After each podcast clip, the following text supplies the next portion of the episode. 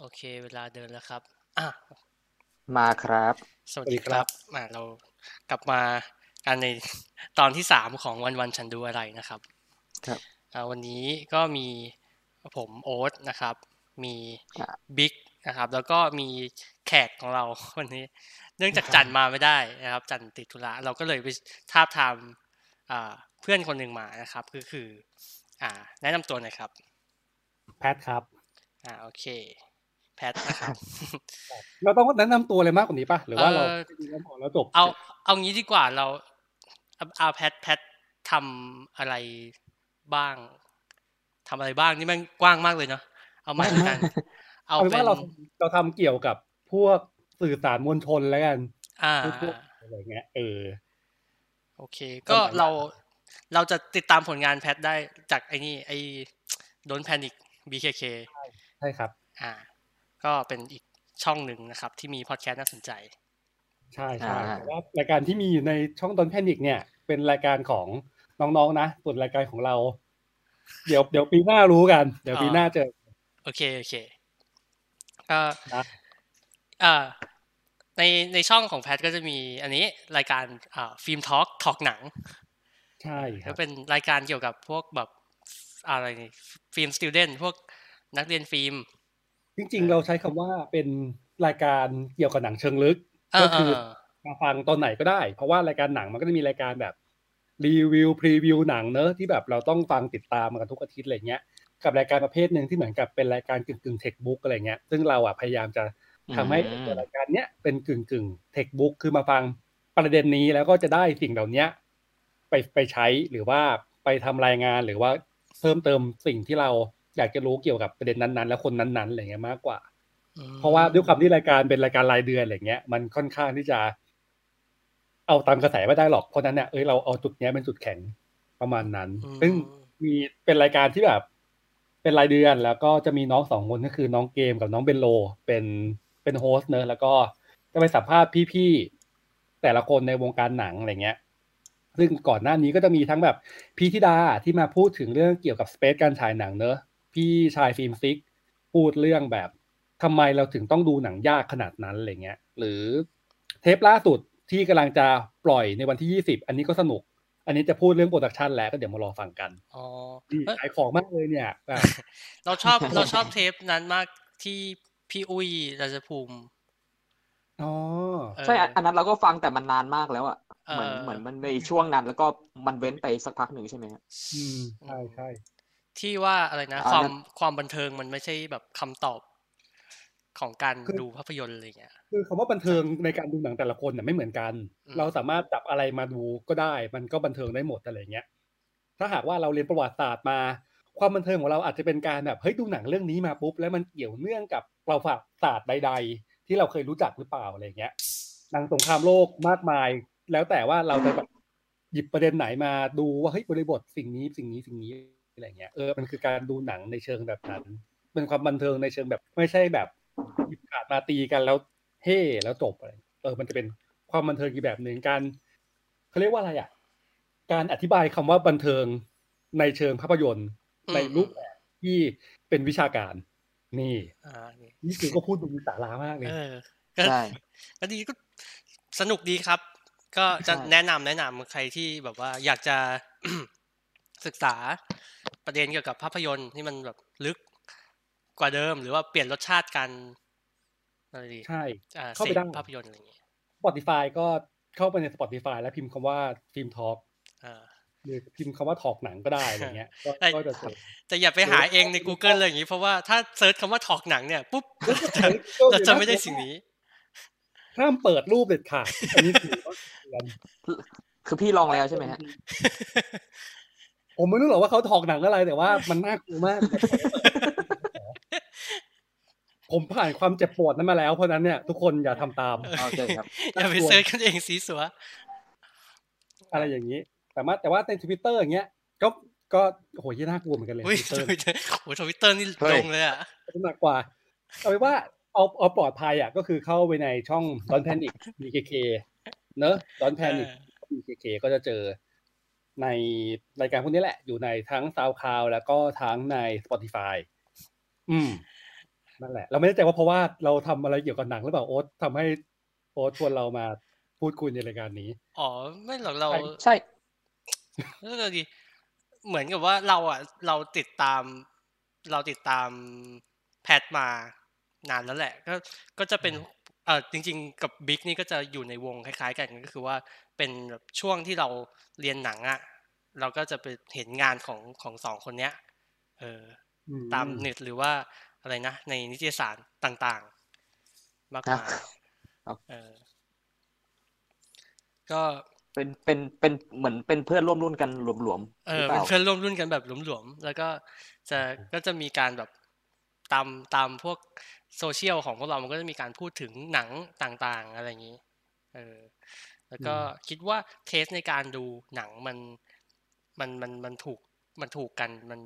เออมันรู้สึกว่าน่าสนใจน่าพามาคุยกัน อืมอืมอืมอืม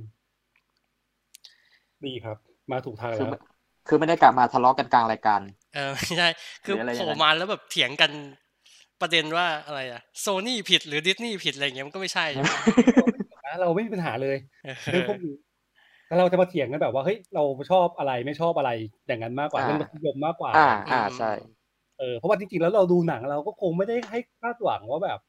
เฮ้ยเรารักหนังเรื่องนี้จังเลยเธอต้องรักหนังเรานะเพราะว่าแต่ละคนมันไม่เหมือนกันไง ไป เรา ทั ก็ ก ต้อง มา มาดิสคัสกันว่า เฮ้ย เราไม่ชอบเพราะอย่างนี้นะ มุมมองที่เราไม่ชอบคืออะไรเฮ้ยมุมมองที่นายชอบคืออะไรอะไรเงี้ย เออ มันจะเป็นลักษณะ แลกเปลี่ยนกันคือ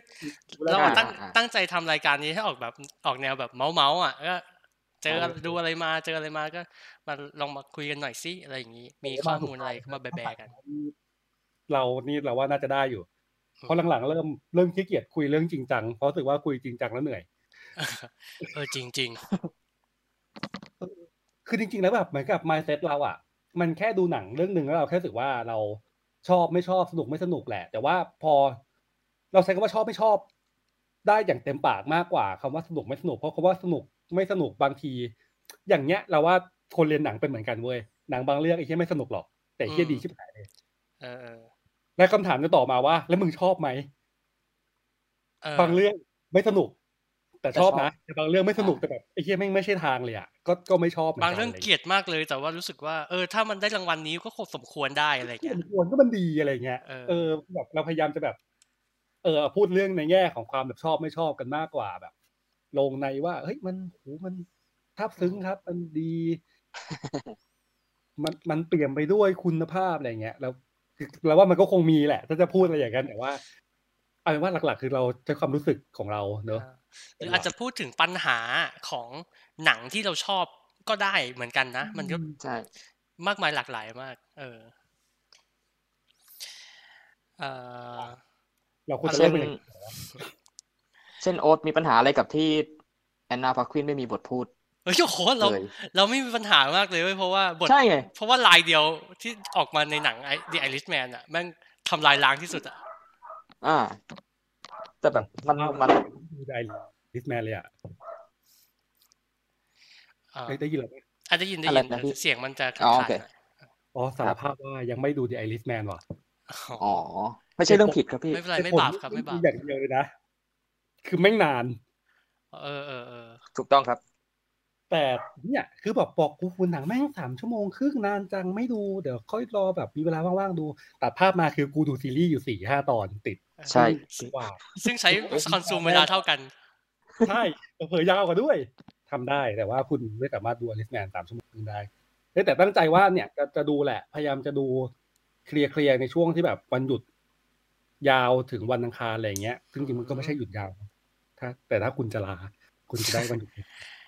คุณก็จะได้วันหยุดแบบขนาดใหญ่ ใช่ เนี่ย ถ้าใครลาหยุดต้องบอกก่อนว่าวันที่เราอัดเราต้องบอกเปล่าว่าเราวันที่เราอัดคือเมื่อไหร่ บอกได้ ได้ได้ครับ เรา เรา อัดคือวันที่หก เอ่อ ซึ่งถ้าหากว่ามีใครสักคนหนึ่งอ่ะแม่งคิดได้ว่าเฮียถ้ากูลาวันที่หกซึ่งเป็นวันศุกร์อ่ะแล้วกูลาวันที่เก้าที่เป็นจันทร์อ่ะไอ้เฮียกูได้วันหยุดคอมโบคือหกวันเลยนะเว้ย เออ ใช่ วันที่หลังสองวัน เราว่าแม่งมีคนลาแน่นอน โอ้ยเยอะแยะพี่ เราคือหนึ่งในนั้น ไปไปถึงเราแต่เราลาแค่วันจันทร์นะวันวันนี้เราไม่ได้ลาเพราะเราต้องแบบไปประชุมที่ออฟฟิศอะไรอย่างเงี้ย วันนี้นั่งรถกลับมาผมรู้สึกได้เลยว่าแบบ คนทำงานหายไปไหนกันหมดวะ เอ้ยแต่ว่าของเรามารถติดว่ะแต่มันโอ้โห อ่า เราไม่พูดเลยนะครับ คน ว่าก ำลังออกจากเมืองกันนะ มีติดติดอะไรสักอย่าง อยู่ โอเคครับ ติดสักอย่างหนึ่งอืม ติด โอ สัก เค อย่างหนึ่ง เหตุสุดวิสัยแล้วกัน ซึ่งซึ่งไม่ รู้ติ ซึ่ ด ง อะร ไม่เกี่ยวกับจำนวนประชาชน ใช่ไม่เกี่ยวไม่เกี่ยว ถนน ใช่ ก็โล่งดี แต่ติดอะไรไม่ ใช่ รู้ ครับ อ่าโอเค เฮ้ยเข้าตีมมากเพราะวันนี้เรามากัน ด้วยความโกรธเกรี้ยว เพราะเราเพิ่งดูอันนี้กันมา เป็นสิ อะไรนะ อ่า The The Laundromat Laundromat เออ อ่าเอาก่อนเลยครับ เรา พะว่ เราเราเราจะเข้าเรื่องนี้ใช่ไหมฮะ เอ่อเดี๋ยวเดี๋ยวเดี๋ยวเดี๋ยว ได้ บอกก่อนว่าเรามีอะไรมามา อ๋อโอ คุย เค กันบ้างในสัปดาห์นี้เอออ่ะอันแรกก็คือ The Laundromat นี่แหละ ครับผม อืมแล้วก็มี เราดู Mandalorian มา ครับผม เรื่องนี้เราอยากดูมาก เอ่ออ่ะ เราเราจะไม่บอกแหล่งใช่ไหมครับว่า คุณสมโอตไปดูที่ไหนมา โอ้ยหาง่ายคือ ถ้าเรา อ๋อฮะ มันหาได้แหละ เออถ้าถ้าจะดูมันหาได้เลยนะครับ แต่ว่า อ่าถ้าถ้า อ่า แต่ว่าถ้าอยากรอ ก็ ก็ปี จริง ๆ รอได้ไม่ผิดนะ เพราะว่า อ่า ตอนเนี้ยมันยังออกไม่ครบซีซั่น อ่าใช่ อืม แล้วก็เราคิดว่าคุณภาพการแปลอะไรอย่างเงี้ยของ Official อาจจะดีกว่า เรื่อง อ๋อ เรื่องแบบนี้ก็พูดยากครับ เพราะว่ามีค่ายหนึ่งเป็นตัวเอ็นสีแดงอ่ะ อ่า เฮ้ย ใช่ อ๋อหมายหมายถึง หมายถึงนอฟอเหรอ ใช่ นอนอฟอน อฟอ เพราะว่ามีปัญหาบ่อยมากกับการที่แบ อ่า บ อ่าอ่า ก็ไม่ได้ดีขนาดนั้นอะไรเงี้ย บางต เขา อน ใช้เอาซอร์ใช่ไหม เราว่าใช่เพราะแบบบางที ใช่ เรื่อง ใช่ใช่ เราว่าแปลหลายคนด้วย เรารู้สึกได้บางตอนก็ดีดีบางตอนก็แบบ มึงไม่ได้คนค โอ้ น ย เดีย ก วกันแปล ยกมือเลย อันนี้เราเราเจอแบบปัญหาอย่างใหญ่ก็คือว่า ตอนที่มันเอาเอ่อ Big Bang Theory อะมาลง อืมอืม เออ แล้วแบบ Big Bang Theory เนี่ยหนึ่งมันเป็นซีรีส์ตลก มันก็จะมีการเล่นมุกเล่นคำต่างๆ ถูกป่ะ ใช่ สองมันเป็นซีรีส์ตลกที่เกี่ยวข้องกับนักวิทยาศาสตร์อะ ใช่ เออ แล้วทีเนี้ยโอ้พอมันเป็นโจทย์เนี้ยสองอย่างมารวมกันปุ๊บถ้าคนแปลมือไม่ถึง ซึ่งเราไม่รู้ว่าซีซั่นก่อนหน้าเป็นยังไง เพราะว่าเรามาดูซีซั่นสุดท้ายอย่างนี้ ก่อนหน้านั้นน่ะเราไปดูที่อื่นมา ของของอีกค่ายหนึ่ง แล้วก็โอเคไม่ได้น่าเกลียดอะไร แต่ว่าพอเราดูซีซั่นสุดท้ายในเน็ตฟิกอะเรารู้สึกว่าเฮียกูเปิดซับอังกฤษดูดีกว่าวะ อืม เออว่า นึกอ มั อน ก ไม่ได้เลยอะ น่าจะโดนเยอะเหมือนกันนะเอาจ อื ริง ม ๆน่าจะหลายเรื่องอยู่ ใช่ใช่ผมก็เห็นมาประมาณหนึ่งแล้ว ถ้าแบบเป็นพวกงานที่เป็นใช้ศัพท์เทคนิคหรือศัพท์เฉพาะหรือนี่ตายตายเรียบเลยฮะ อืม เพราะว่าจริง ๆ เราว่าสุดท้ายแล้ว เรา ว่า ว่า คนแปลมันแปลได้อะไรเงี้ยแต่มันต้องอาจจะต้องมีใครสักคนหนึ่งที่เหมือนกับเป็นบกเนอะมาคอยสกรีนให้แหละ อืม บางคน ก็คือสัมผมสัมผัสได้เวลาเวลาเขาคงน้อยมากอ่ะ เพราะมันเป็นระบบนี้ครับมันเป็นระบบ ใช่ เอ่อเป็นเป็นเอเจนต์ส่งงานให้ให้ให้คนให้นักแปลครับ แล้วก็เหมือนแบบพีเรียดมันจะสั้นหน่อยเดียวอะคือว่า อืม ถ้าสั่งสั่งเช้า อาจจะแบบเก็บงานตอนเย็นอะไรอย่างเงี้ยอืม โห อันนี้ก็ไม่รู้ว่าว่าว่าลิมิตเขาแค่ไหนนะ แต่ว่าสำหรับสำหรับพวกซีรีส์ยี่สิบนาทีเราว่าน่าจะประมาณเนี้ยแหละ ก็ระวังนิดนึง ได้ครับ คือพอพอพูดอย่างนี้ปุ๊บแบบไอไอเขาเรียกว่าอะไรวะไอความรู้ความเข้าใจเกี่ยวกับภาษาอังกฤษ แบบสำหรับการสื่อสารนะเราว่ามันจำเป็นมากเลยเนาะเพราะว่าบางทีเราอะดูไม่รู้ เพราะว่าเพราะว่าเราเราฟังไม่เข้าใจอะไรเงี้ยเราก็จะไม่รู้เลยเว้ยว่าเขาแปลดีหรือไม่ดี โอเค ก็ประมาณนั้นเราสึกว่า อ่า แต่สรุปสรุปรวมจากที่โอ๊ตพูดก็คือ จริง ๆ แล้วอ่ะบางทีเราก็ไม่รู้หรอกว่ามันแปลถูกหรือแปลผิด ถ้าหากว่าเราไม่เข้าใจบริบทเนอะ อืม แล้วก็ภาษาอัง อ่าก ฤษ ครับ มันก็ค่อนข้างสำคัญประมาณหนึ่งเหมือนกันถ้าหากว่า เราไม่รู้ในบริบทนั้นๆ และคำบางคำมันมีความหมายในเชิงบริบทมากกว่าความหมายตรงของมันอะไรเงี้ย มันก็มีผลต่อการแปลหรือการทำความเข้าใจเราเวลาดูเหมือนกันใช่ไหม อืมใช่ครับ เออ แล้วบางที ซึ่กลับมาที่ ส่ว แม น น ใหญ่ ดาโด เขาแปล เลียน จากสคริปต์นะฮะ ซึ่งกลับมาที่แมนดาโดเลียนก็คืออ อ่า หาได้แล้วก็แปลไม่แย่แต่ไม่รู้ว่าออริจินอลเป็นยังไงบ้าง เพราะเราผ่านประสบการณ์ จากตัวนอฝอมาแล้วว่า อ๋อ ไม่เวิร์กก็ได้ เพราะนั้นน่ะ ถ้าหากว่าใครหาช่องเจอ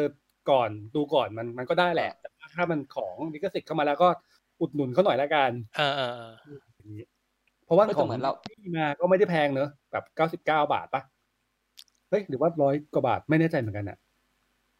จำ น่า ได้ จะ ว่ มันไม่มาใช่ไหมพี่ ยังยังครับ น่าจะไม่ถึง เออ สองร้อยมั้ง อืมก็เหมือนกับมี ก็ Apple มีดิสนีย์ที่น่านี่น่าจะเข้ามาด้วยแต่ว่า Apple นะเข้ามาแล้ว แล้วก็น่าจะมีดิสนีย์นี่แหละปีหน้าที่จะเข้ามาเนอะ เก้าเก้านี่รู้สึกจะเป็น Apple นะ อืมอืมอืมงั้นแปลว่าอันเนี้ยก็น่าจะร้อยกว่าบาท ไม่ไม่ได้แพงมาก แต่ก็ต้องดูก่อนแหละว่า ในนั้นมันจะมีอะไรบ้างแต่ว่าพี่เปิดด้วยแมนนาตูเรียนผมก็ ผมสมัครเดือนหนึ่งแล้วดูก็ก็ก็ก็แฮปปี้อ่ะ ก็แฮปปี้ โห มัน โหคุณ คือ ครับ ถ้าแมนดาลเรียนมาเบอร์เนี้ย ผมว่าวิเชอร์อยู่ลำบากแล้วอะ คือวิเชอร์ที่จะเข้าแบบตอนปลายเดือนอะ อ่า เออ มึง มึงสวยแล้ว แต่แต่มั น่านความน่ากลัวคืออย่างเราอ่ะ ดูตัวอย่างแมนนาโตเลียนอ่ะ เรารู้สึกว่ามันน่าดูเว้ย อ่า อ่าใช่ใช่ พิเชอ ร์อ่ะดูตัวอย่างแล้วอ่ะเรารู้สึกว่า ต้อ แบ ง บ ลุ้น ไอ้เฮียเอ้ย มึง เออ กูทำตัวไม่ถูกเลย ซึ่งเป็นกรรมของเราเลยนะที่แบบว่าเสือกแบบเป็นแฟนเกมอะไรอย่างเงี้ย อ่า ใช่ใช่แล้วพิเชอร์นี่คือแบบ เราแม่งเล่นแบบ เราเนอะเล่นสองรอบไม่ได้ อาจจะพูดถึง คือ ปัญ เรา หา เล่นรอบเดียว ของ แต่เราอ่ะ หนังที่เราชอบก็ ซื้อ ได้ แผ่น เหมื มา อนกันนะ สอง มัน เซต ก็ เพราะเราอ่ะมีนิน มากมายหลากหลาย มี Nintendo Switch ใช่ไหมแล้วเราอ่ะ ก็อุดหนุน Nintendo Switch มาด้วยเซตหนึ่งเว้ย อืม ซึ่งแพ็กเกจดีมากซึ่งเราอ่ะชอบซีรีส์หมายถึงซีรีส์ที่เป็นเกมนะ อันเนี้ยมาก แต่พอดูตัวอย่างแล้วแบบมัน มันดูไม่ใช่ภาพที่เราคุ้นเคยตอนตอนเล่นอ่ะ เออก็เขาก็จะให้เหตุผลว่ามันแบบถูกดัดแปลงมาจากเวอร์ชันนิยายซึ่ง ก็ อาจ ก็ จะเป็น ไม่ได้ เราไม่รู้นิยายเป็นยังไงเนอะเราก็ไม่ได้อ่านอะไรอย่างเงี้ย เซต ก็เป็น เซตติ้งของเกมอ่ะมันคือเหตุการณ์ที่เกิดขึ้นหลังจากที่นิยายเล่มสุดท้ายจบครับ อืม แต่อันนี้เราก็ไม่รู้ว่ามันยังยังไงกันแน่ เพราะว่าตัวเกมมันก็ถูกดัดแปลงมาให้มัน มันเหมาะกับเป็นเกมเนอะ เหมาะกับการเป็นเกมอืมใช่ อืมน่ากลัวครับจริงๆก็เอาใจช่วยแหละ ก็เนี่ย อืม เดี๋ยว ก่อนคริสต์มาสก็น่าจะได้ดูกันละ คือเราอะจบใน PC ไปรอบหนึ่งแล้วพอเรามี PS4 เราก็ซื้อแผ่นใน PS4 มาพร้อมตัวเสริมแบบเฮีย อ่ะอ่ะนึกออกตัวเสริมมีสองตัวใช่ไหม เออ รู้สึกว่าแบบเฮียให้เงินมันเถอะแบบ โหของมันดีมาก แล้วก็ เออความรู้สึกมันคือความรู้สึกเนี้ยกับเราตอนที่เราซื้อแผ่นสวิตช์อะแบบว่าเออเออเย้ยมึงพอร์ตมาแล้วกูอุดหนุนมึงหน่อยแล้วกันนะ แล้วแบบว่าไอ้ค่ายที่มันเป็นแบบเป็นนักพัฒเป็นเป็นผู้พัฒนานะมันใจดีมากเลยเว้ยมันเป็นแบบเป็นค่ายโปแลนด์เออคือปกติแล้วอะ โมเดลของของวงการเกมในช่วงเนี้ยก็คือว่า เดี๋ยวเราทำเกมตัวคอออกมาตัวหนึ่งนะ แล้วเดี๋ยวเราใส่ตัวเสริมไป อาจจะเป็นคอนเทนต์ยาวสักสิบชั่วโมงยี่สิบชั่วโมงอะไรอย่างเงี้ยก็แล้วแต่ไป อันเนี้ยการซื้อตัวเสริมของของวิเชอร์ภาคสามอ่ะ ภาคไวฮันอ่ะ แม่งเหมือนได้เกมใหม่เลยเว้ย เออ แล้ว ก็จำได้ว่าถ้าหากว่าสมัยก่อนอะที่ออกอะไอตัววายฮันน่ะแม่งโหดระดับที่แบบมีการ์ดเกมแผงมาให้ด้วยอะ เออ ซึ่ง คือ ซึ่งเราไม่ทำการ์ดเกมนะ เออ เพราะว่า คือ มันนั้นมันเจ็บมาก เออคือคอนเทนต์อ่ะอาจจะสี่สิบชั่วโมงอ่ะถ้าเป็นเกมอื่นอ่ะมันทำเกมใหม่ไปแล้วเว้ย แต่เกมเนี้ย จริง มันขายเป็นตัวเสริม เออ แล้วแพ็กเกจแบบชวนซื้ออะ ใช่ใช่ แถมเหมือนกูซื้อแบบ The Look Edition อะไรอย่างงี้มา แต่ ว่าจริง ๆ แล้วซื้อแค่สแตนดาร์ดก็ได้ของครบเลยเงี้ย อืม เนี่ย เราแม่งรอแต่เบิร์พังมากเลยอะ โอ้โอ้เหมือนกันเหมือนกัน ค่อนข้างคาดหวังไว้สูงมากจากการที่พี่แกเล่นทำวิเชอร์มาตรฐานสูงมาก ระดับนั้น เขาเป็นค่ายเดียวกันนะฮะ ใช่ใช่ ใช่ ค ครั รับ บ อ่าโอเค ก็คือ CD Projekt Red ก็ทำทำ อ่าโอเค ตอนแรกเขาจะทำไอเนี่ยทำไซเบอร์พังขนานไปกับวิเชอร์ แต่ว่าเหมือนทีมงานมันไม่พอหรือเลย แล้วเขาเขาเลยไปโฟกัสปล่อยวิเชอร์ออกก่อน แล้วพอ ม วิเชอร์จบค่อยมาทำเกมนี้ต่ออืม ก็ใช้เวลาห่างกันเยอะมากเหมือนกันนะ เอาจริง ใช่ใช่ ๆ มีสี่ห้าปี ได้ อ่าโอเค พูดถึงการ look forward เนี่ยเอ้ยเออเราขอ ฮะ แวะนิดนึง เราช่วงเนี้ย สัปดาห์เนี้ย ตัวอย่างหนังมันปล่อยกันกระจุยกระจายมากเลยเว้ย อืมอืม มา เออ คุยเรื่อง เหมื นี้ อน กันหน่อยดีกว่า มันเป็นหน้าตาของปีของบล็อกบัสเตอร์ปีสองพันยี่สิบ อืม เซตแรกเซตแรกหรือเปล่านะ ไม่รู้เหมือนกัน อ่า เซตแรกปะประชุด เห็นมาเวลมาแล้ว เห็น ใช่ ดูเอมา ซึ่งเราค่อนข้างเซอร์ไพรส์กับการที่เจมส์บอลเป็นดูเอ ฮะ ไม่ใช่โซนี่ อ๋อ อ๋ อ๋ อใช่ Universal ใช่ไหมฮะ อ่ายูไนเต็ดอาร์ติส อ่าครับเอออ ม ตกใจเหมือนกันตอนเห็นแบบโลโก้ MGM แล้วต่อด้วย Universal อืมเพราะปกติเจมส์บอลเป็นโซนี่อะไรเงี้ยแบบอ้าว น่าสนใจ ฮะ ซึ่งจริงไม่น่าไม่น่าจะมี แล้วก็ ผลมากแต่แค่รู้สึกว่าค่อนข้างเซอร์ไพรส์เราเหมือนกันในแง่แบบในแง่บิสเนสอะไรเงี้ย ผม แล้วก็ อะไรนะ เราลืมชื่อเขาอีกแล้วว่าคุณสการเลตอะเพราะเขาไม่ได้มีภาพจำในอเวนเจอร์ ฮะ ในสายตาเรา แบบวีโดเหรอ แบ็ค Black วิ Widow โอ อืม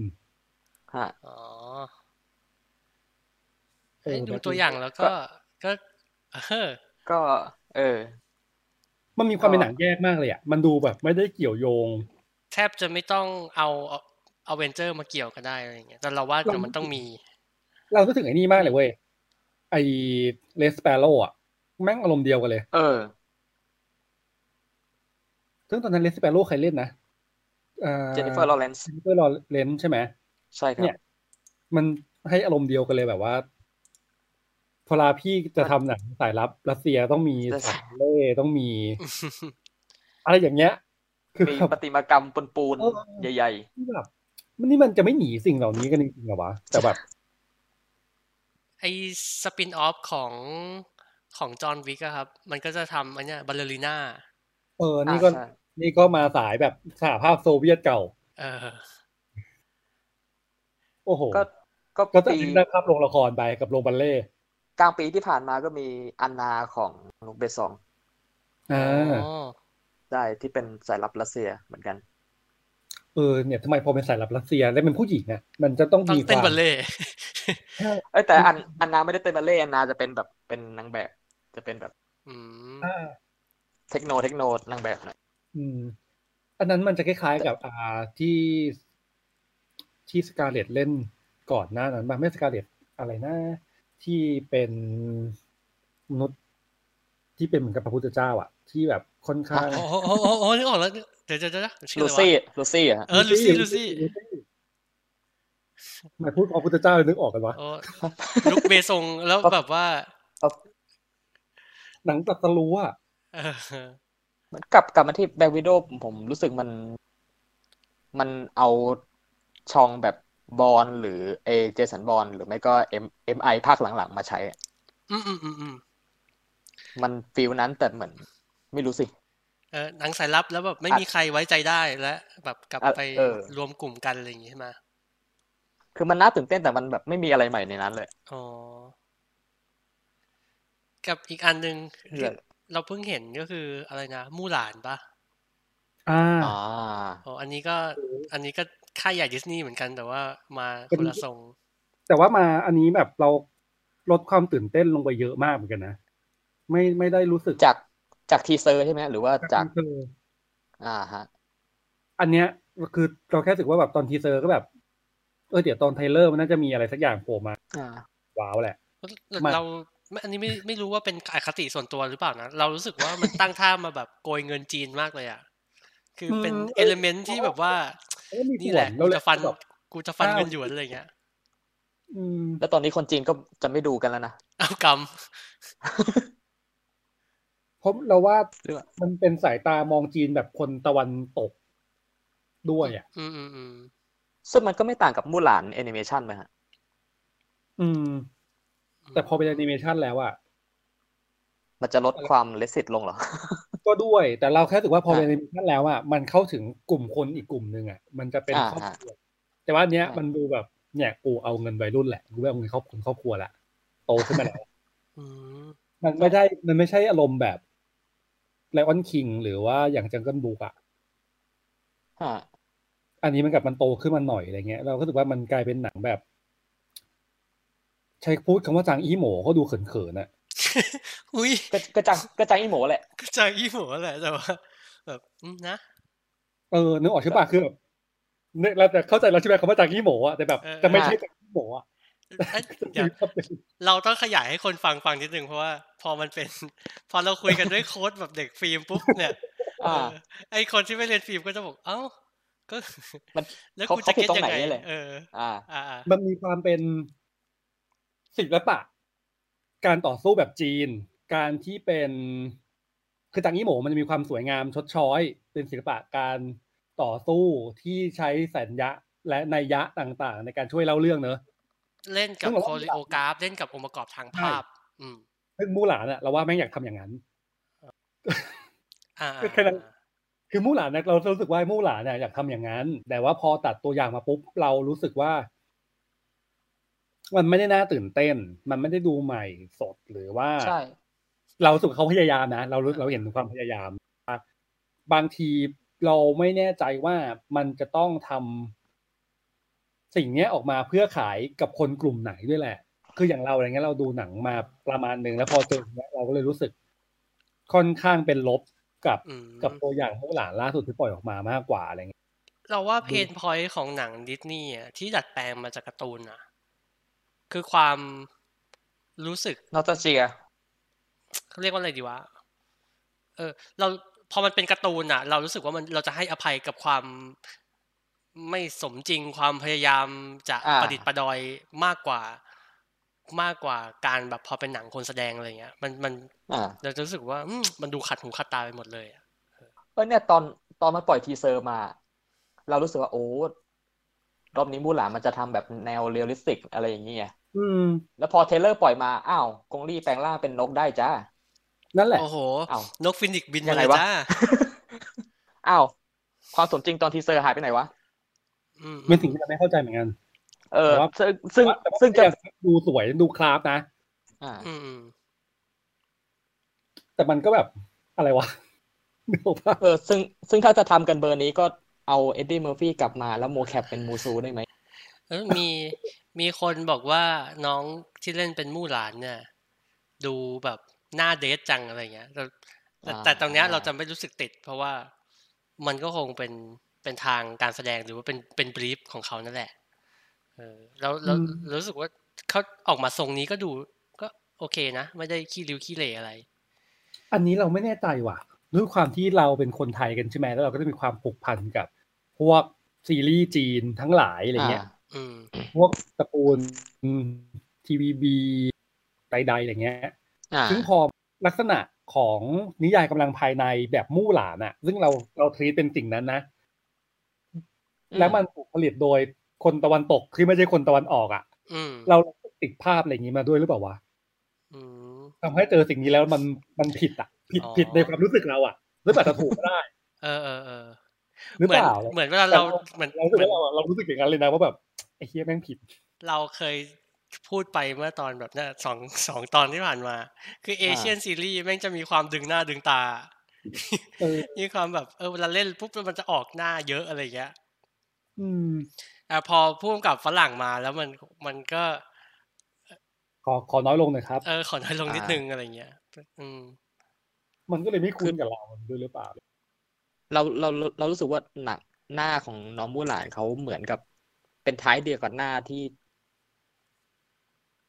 หน้าของนักแสดงจีนที่จะไปอยู่ตามหนังบล็อกบัสเตอร์ฮอลลีวูด อืม เรื่อง อ๋อ ใน อืม ในช่วง อืม สองสามปีหลังอ่ะ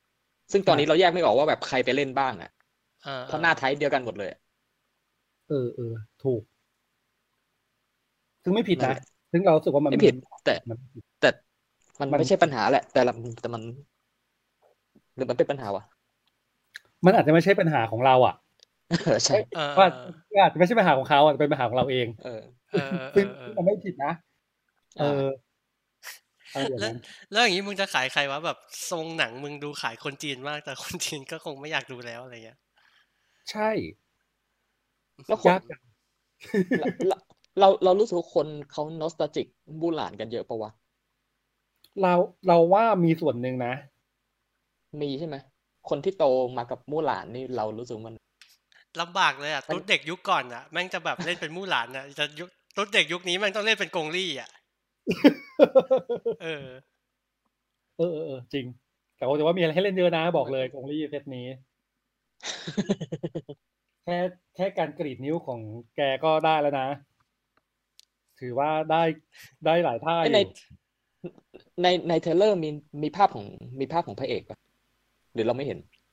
ไม่ไม่ไม่น่ามีะ ในพลน่ะ ไม่มีใช่ไหมฮะ มันดูแบบไม่ได้ขาย ในในคน ไม่มี คือใคร ใช่ไหม วะดอนนี่เยน ใช่เหรอ หรือ แล้วเราจำได้ว่ามันเอาพวกนักแสดงฮอลลีวูดคน เออ จีนมาใช้ คุ้นๆ กันเยอะมากเลย นะ อืม อ๋อแล้วอีกอย่างคือเราเรารู้สึกว่าพ่อมู่หลานเรื่องนี้หน้าเหมือนสีจิ้นผิงมากเลย โอ้โห ครับ จริง ๆ ไม่แต่คือคือเรารู้จักนักแสดงคนนี้ เพราะเขาเขา อ่า เราจำหน้าเขาได้เขาเคยเป็นพ่อของซูชิในท r านสปอร์เตอร์ อืมอืมอืม โอ้โห เออ นั่ เรา น เคย ชิ้นผิงแหละ เราเราจำเราจำหน้าเขาได้แต่แบบ พอมาเห็นหน้าเขายุคเนี้ยคือเราสลัดภาพของสีจิ้นผิงไม่พ้นอะ ซึ่งไม่ผิด เออ เออ ไม่ผิด เอครัอบไม่ผิดครับ เราก็ไม่ผิดด้วย เออ ใช่ฮะแต่แต่แต่แค่เป็นข้อสังเกตเฉยๆฮะ โหแล้วแล้วอย่างนี้ไอ้อะไรนะวินนี่เดอะพูแบบไลฟ์แอคชั่นจะทำไงอ่ะ เอ้ยแต่ว่ามันมันมีนี่แล้วป่ะที่ทำเรื่องอะไรนะ เราลืมชื่อเรื่องอ่ะ ฉายปีที่แล้วอ่ะ เออคิสโตเฟอร์โรบินปะ คิสโตเฟอร์โรบิน เราว่าอันเนี้ยทำออกมาเวเนี้ยก็อาจจะรอดนะ อ๋อ เวเวไหนนะ เวแบบ ไม่ได้เป็นหมีขนาดนั้นน่ะ คือยังมีความเป็นการ์ตูนที่ถูก อ่า ปั้นขึ้นมา แล้วสุดท้ายอันเนี้ยรอด แต่ถ้ามาเป็นแบบไลออนคิงนี่แม่งไม่แน่ใจว่ะอันนี้บอกเลย อ่า ซึ่งไลอ โห อนคิงไม่ผิดนะครับ อันนี้บอกบอกก่อน ออก เออ บอกตัวเลยแบบไลออนคิงไม่ผิดนะครับ ไม่ผิด แต่ ครับ แค่ แค่ แต่คือสิงโตอ่ะ คือหน้าตาแม่งแยกยากมากบอก เลย คือความแม่งแยกยากเนี่ยคือแบบ เราไม่รู้ความรู้สึกของสิงโตอะนึกออกป่ะเวลาเราดู ใครสักคนหนึ่งบอกเราว่าแบบเหมือนนั่งดู n a t จีโออ่ะ แต่ว่าเป็น n a t จีโอที่แบบดัดแปลงมาจาก ไลออนคิง เราเราเรารู้สึกเหมือนดูแบบเพเนตเอิร์ที่มีบทอะซึ่งไม่มีประโยชน์ไหม เฮ้ย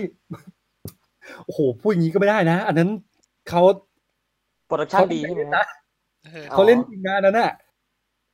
เราเราเทียบกับ Planet of the Earth ไม่ได้ โอ้ย เราแค่ถือว่าพอพอเป็นลิงอย่างเงี้ย แล้วพอแยกลองดูดิจังเกิลบุ๊กอย่างเงี้ย พอเป็นลิง อ่า เป็นหมี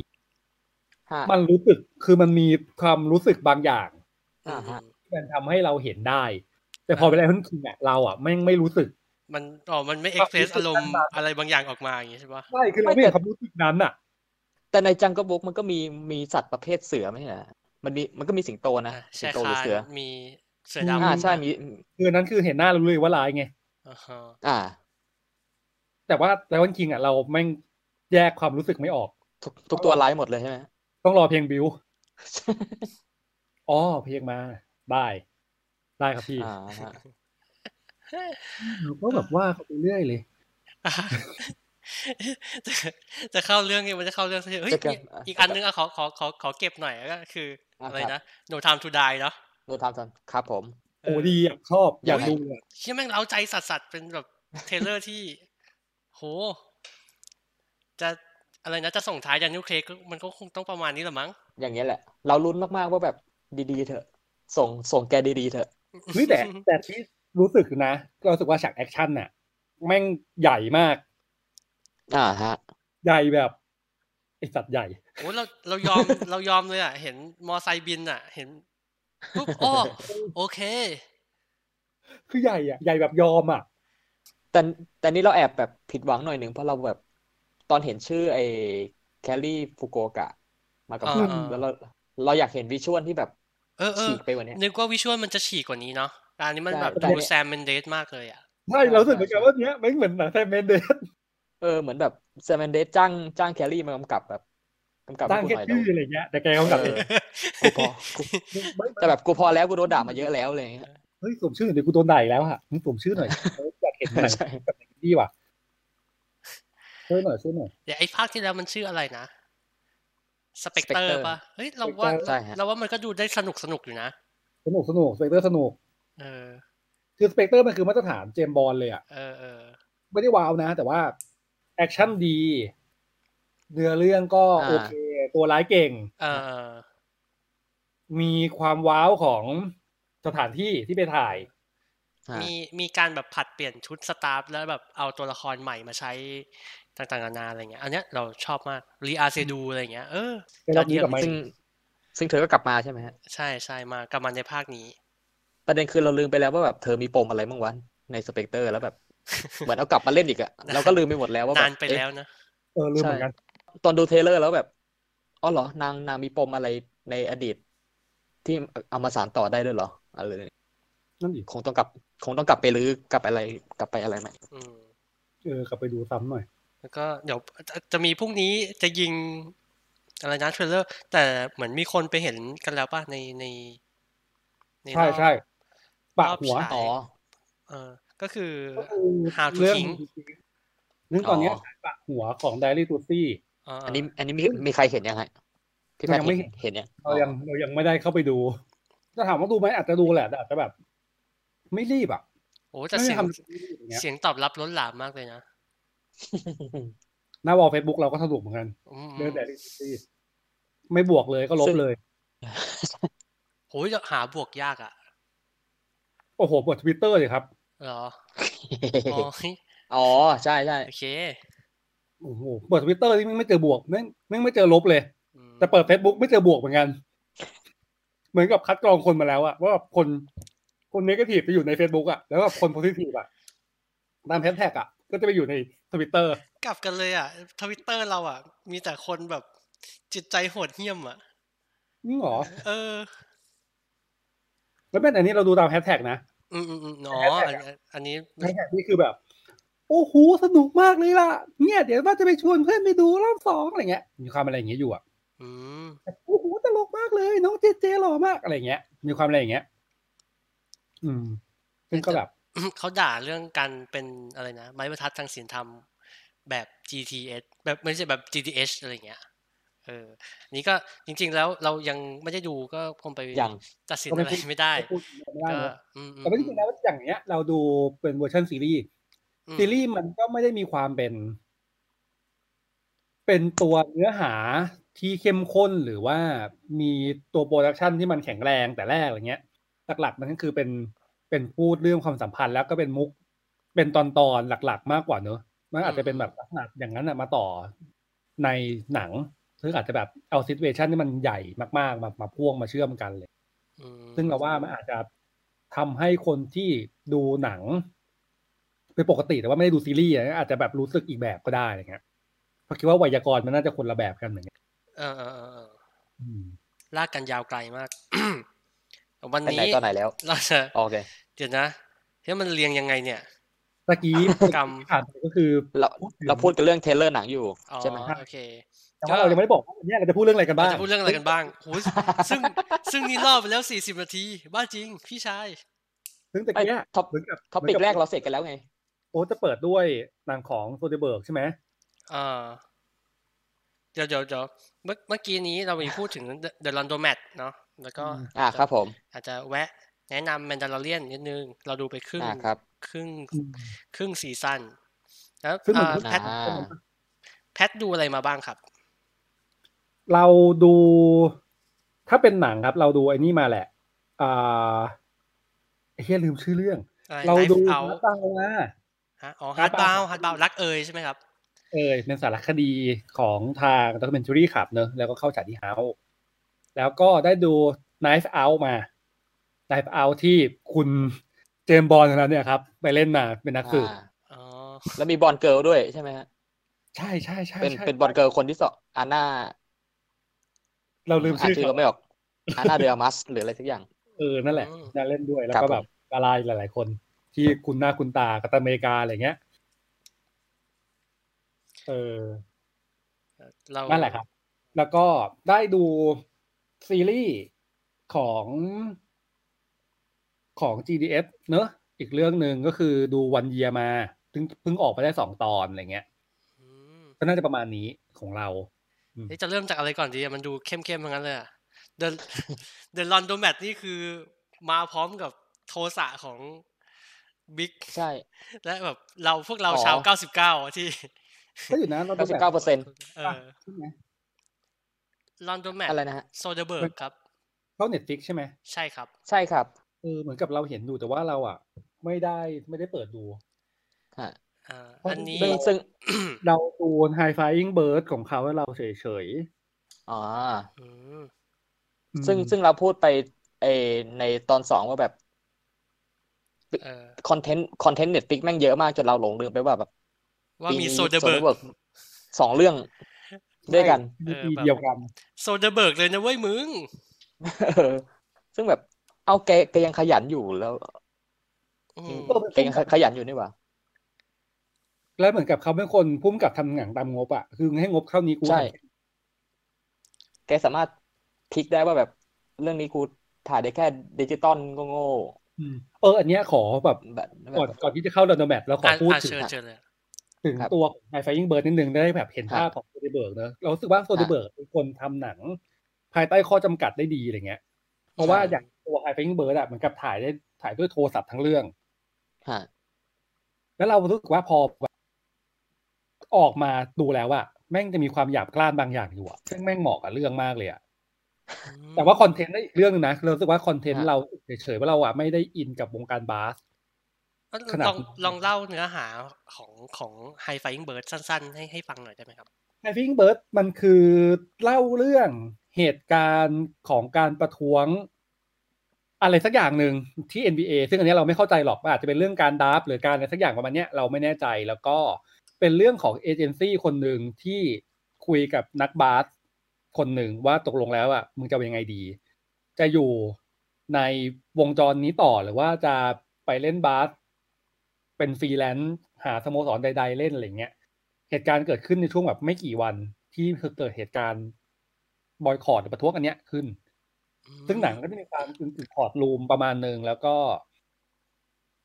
อ่าใช้คำว่าเป็นเจอร์รี่แม็กควายที่ไม่โรแมนติก คือแม่งเรียลลิสติกมาก เออจะเรียลลิสติกจะแข็งแข็งจะจะหยาบกร้านประมาณหนึ่งอะไรเงี้ย ซึ่งพอเขาใช้โทรศัพท์ถ่ายมันได้ฟิลนั้นเนี่ยเรารู้สึกว่าเฮ้ยเขาเลือกฟอร์แมตมาถูก และเราคิดว่าหนังอะไม่ได้แพงด้วยอะไรเงี้ย แล้วก็ถ่ายทอดคอนเทนต์ตามตามคุณลิตี้แล้วก็เลือกเป็นคนเลือกอุปกรณ์และเทคนิคในการเล่าเรื่องเก่ง อืม แต่คอนเทนต์นี่คือก็คือแล้วแต่เพราะว่าจากโซเดเบิร์กคอนเทนต์มันกว้างมากเลยอะ่ะเขาสามารถทำหนังตลกทำหนังเสียดสีทำหนังแบบจารกรรม หรือแม้กระทั่งทำหนังแบบเครียดเครียดๆกึ่งกึ่งๆสารคดีคือเขาทำได้หมดคือเลนส์ในการทำงานเขาเขากว้างมากอย่างเงี้ย อีก ไอ อีก เบิร์ดก็กึ่งกึ่งๆทดลองของเขาเหมือนกันอะไรเงี้ย อี ที่ ก เป็น ข้อหหนัง นึ่งที่เราแบบอยากชมเชยโซเดอร์เบิร์กคือไอ้เนี่ย ความสามารถในการย่อยข้อมูลของเขาอะ อื เขา ม สามารถย่อยเรื่องยากแบบ แล้วแบบยิงใส่เราด้วยท่าทีนั่นแหละ ตามงบตามอะไรเงี้ย แล้วแบบ ซึ่ง High มันทำออก Finger มา อะ มัน ถ้า ฟิตมากเลย น่าน่าจะพิสูจน์สิ่งนี้ได้ดี แต่ว่าพอดีพอดีเราไม่ไม่ได้อินกับวงการบาสอเมริกาอะไรเงี้ยเราไม่ได้ตาม เราก็เลยแบบไม่ไม่ค่อยเก็ตเท่าไหร่ ถ้าหากเป็นอเมริกันฟุตบอลอะไรเงี้ยเรายังเรายังเข้าใจได้เรายังนึกภาพออกใช่ไหมหรือฟุตบอลเนี้ยเราไม่มีปัญหาเลย อืม แต่พอเป็นเหตุการณ์เนี้ยเราแบบฮะอะไรวะ อ๋อเราไม่ค่อย หนึ่ง เข้าใจแบบว่าระบบมันมีเมคานิกยังไงอะไรอย่างงี้ใช่ไหม ใช่ใช่ใช่ใช่ มันจะตรงข้ามกับหนังอย่างอ่า The Margin Call อะไรอย่างเงี้ย ซึ่งอันนี้ส่วนเบิร์ดไม่ได้ทำนะ แต่เราแค่ยกตัวอย่างว่า อันเนี้ยมันก็พูดเรื่องเหตุการณ์คล้ายๆกันก็คือ อย่าง Margin Call เนี่ยครับมันเป็นหนังเกี่ยวกับวงการธุรกิจเนอะ ซึ่งมันพูดถึงวันก่อนที่จะเกิดวิกฤตการแฮมเบอร์เกอร์ อืม ซึ่งมันพูดเรื่องเนี่ยแค่คืนเนี้ยจนถึงวันรุ่งขึ้นเท่านั้นเอง อืม แล้วมีเหตุการณ์อะไรเกิดขึ้นเยอะแยะมากมายแล้วก็ ช่วงขณะที่แบบทุกอย่างมันกำลังล่มสลายลงมา ใช่ เอ๊ะมัน ว่ามันเกิด มันเซ็ตอะไรขึ้น มันเซตเดียวกับบิ๊กช็อตนะฮะ ใช่ใช่ใช่ ใช่ แต่ว่า ใช่ บิ๊ก อ๋อโอเคฮะ บิ๊กช็อตระยะเวลามันจะกว้างกว่า ครับ แต่ว่าอันเนี้ยแม่งคือคืนเดียว แต่ว่าพุ่มกับคนที่ทำมาจิ้นคออ่ะเขาก็ดูเป็นคนที่ถนัดกับการทำงานกับคนน้อยๆนะ เล็กๆ ใช่ฮะ ใช่เพราะว่าเหมือนกับหลังจากเขาทำมาจิ้นคอปุ๊บอ่ะเขาก็จะไปทำทำคุณลุงติดเรือ all is lost ใช่ปะ อ่าออวิสลอ อ่า ส ไอ้ซอสอืม อ่าฮะ นั่นแหละ แต่ว่าหนังเรื่องล่าสุดของเขาเรายังไม่ได้ดู ซึ่งอยู่ในเน็ตฟิกด้วย เพราะเรา เน็ตฟิก คน นี่เป็นทะเลที่แสนกว้างใหญ่เหลือเกิน ไม่ไม่คือเรารู้สึกว่าเราไม่ได้ดูเพราะว่าหนังมันยาวเว้ย อืมอืม ไม่ใช่หนังยาวหรอก แล้วเป็นหนังแอคชั่นอ่ะจำ อ๋อ ชื่อเรื่องไม่ได้ด้วยที่แบบมีคุณออสการ์ ไอ ไอแซคสันอะแต่เราเรานึกชื่อไม่ออก ทิปเปิลอะไรสักอย่างฮะ ทิ นั่ปนแหละ เปิลฟอนเทียปะ อ่าฮะ ใช่นะ อ่า มีช่วงหนึงแบบยิง จะ โค เป็น น ห ห นั นั ก ง เราดูตัวอย่างแล้วรู้สึกว่าแบบไอ้ เป็ หี้ย นหนังแบบแมน เออไว้ที่หลังเดี๋ยวค่อยดูอะไรเงี้ย เออ ก็เลยยังไม่ได้ดู นั่นแหละครับกลับมาที่โซเดเบิร์กก็คืออย่างที่โ อ๊ตบอกที่โอ๊ตหรือบิ๊กพูดว่านั่นแหละสักคน ๆ ห ว่า นึ่ง อ่าฮะ อ่า ครับ ว่าเขาเป็นคนถนัดในการทำงานกับข้อมูลเนอะแล้วก็ทำงานกับข้อจำกัดได้ดีอะไรเงี้ยแล้วสุดแล้ว เหมือน อีกอย่างหนึ่งที่เราชอบมากคือเขาเป็นคนขยัน อืมอืม โอ้โหแม้ว่าจะอะไรก็แล้วแต่เขาจะมีงานออกมา แทบจะทุกปีเลย ไม่ว่าจะเป็นงานใหญ่หรือว่าเป็นงานขนาดเล็กอะไรเงี้ยแต่จริงๆแล้วตัวโทเดเบิร์กเองอ่ะก็เป็นคนทำหนัง เรียกว่าเป็นหนังขนาดกลางดีกว่า อืม มันไม่ได้เป็น อืม หนังแบบอินดี้จ๋า มันก็ไม่ใช่หนังแบบบล็อกบัสเตอร์อะไรอย่างเงี้ย จะเป็นหนังขนาดกลาง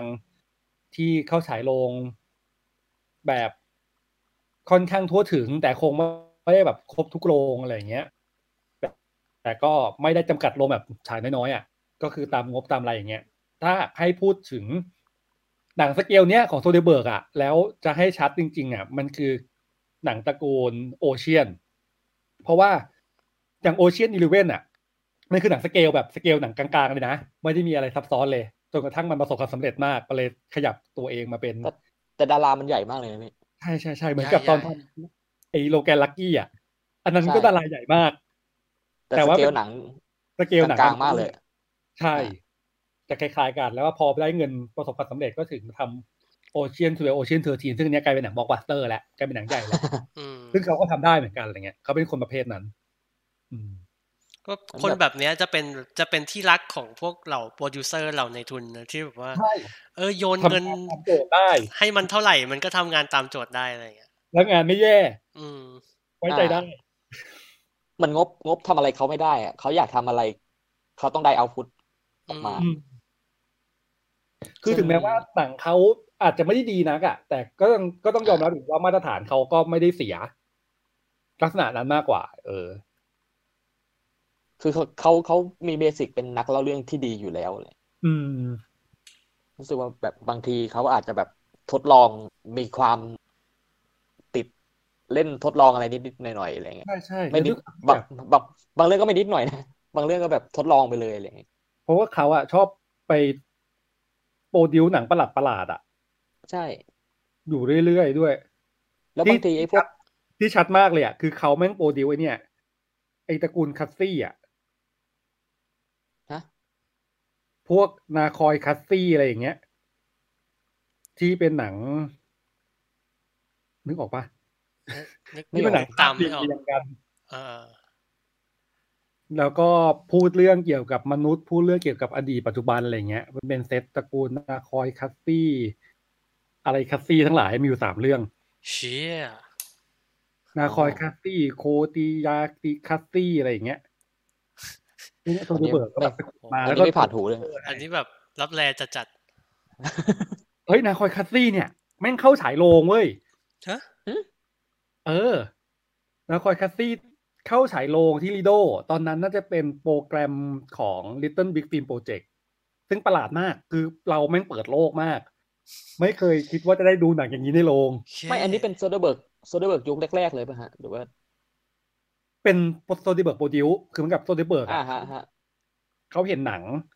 ของพุ่มกับคนเนี้ยจำชื่อหนังไม่ได้นะ เหมือนกับมันจะมีก่อนหน้านี้มาสองเรื่อง แล้วไอ้นาคอยคัสซี่เนี่ย แม่งคือแบบ เป็นเป็นหนังจบไตรภาคแล้วเหมือนกับโซดิเบิร์กก็แบบอ่ะเฮีย ไม่มีตังค์ใช่ไหม เดี๋ยวกูหาเงินให้อะไรเงี้ย คือเขาก็ไม่พูดอย่างเงี้ย กับเนี่ยนี่คือแบบนึกตัวอย่างที่แบบโทนี่เบิร์กแบบ ฮะ เขาคงเสพหนังเยอะอะแล้วเขาคงเห็นมาเยอะอะแล้วเขาเลยกล้าทดลองนู่นนี่นั่นเพราะว่าแบบเอ้ยเนี่ยเขาเขาเห็นคนทำได้แล้วอะเขาเลยรู้สึกแบบเขาก็พร้อมเสี่ยง เพราะเขาเชื่อว่าแบบมันจะมีคนหนึ่งที่พร้อมจะจะดูอะไรเงี้ย ใช่แล้วจุดจุดเริ่มต้นเขาก็มาจากสายนี้ด้วยแหละสายแบบสายอินดี้บ้าๆบอๆหน่อยที่ เอ แบบ อ อืม แล้วเหมือนหนังหนังเล็กๆของเขาหลาย ๆ เรื่องเนี่ยเขาผมชอบที่เขาดันดันคนเขียนบทอ่ะ อ่าอ่าอ่าอ่าอ่า เขาเขาจะเอาเขาจะเอาคนเขียนบทหลาย ๆ คนมา แล้วก็ พวกหนังเล็กๆพวกเนี้ยใช้แบบบริการคนเขียนบทหลาย ๆ คน เออเออเออเออ มันจะมีเรื่องช็อกเรื่องหนึ่งของเรา อันนี้น่าจะเคยพูดไปแล้วแหละ มันคือ ตอนสมัยช่วงเราเรียนจบใหม่ๆอยู่ดีๆเราก็ได้ดูแบบเช า สองภาคอะของ อืม โซเดอร์เบิร์กแบบ เอ้ยเฮียเขาทำอะไรแบบนี้ด้วยเหรอวะ อะไรอย่างเงี้ย แล้วเราเราไม่ค่อยเห็นโหมดโหมดนี้ของเขานะ อืมอืม แบบเหมือนทำเชครั้งเดียวแล้วก็แบบ cover พอเลยอะ เออ เป็น เป็น หนังแบบไบโอพิกใหญ่ เออเป็นหนังไบโอพิกที่ที่มีสองพาร์ท ใหญ่มาก อืม แล้วทำต่อจากอะไรครับทำจอกทำต่อจากโอเชียน แปลกสัสสัส ๆอ่ะอ๋ออันนี้คือต่อจากโอเชียนเลยฮะ ต่อจากโอเชียน อ่า เขาก็ไม่มีหนังใหญ่แล้วป่ะหลังจากนั้นอะ ๆตอนหลังหลัง โล จาก แกน นั้นก็เงียบเงียบไป จำได้ โลแกนลั ว่า กกี้นี่ หมายอะ ไม่เรียกว่าใหญ่ใช่ไหมฮะ โลแกนลักกี้หนังหนังกลางหนังขนาดกลางเลย อืม ก็จำได้ว่าเขาทำเมจิกไมค์เว้ย มันแบ ใช่ บ สองภาคนะ เมจิกไมค์เนี่ย ต้องบอกทุกคนนะครับ ที่เป็นคนฟัง ครับ นะครับ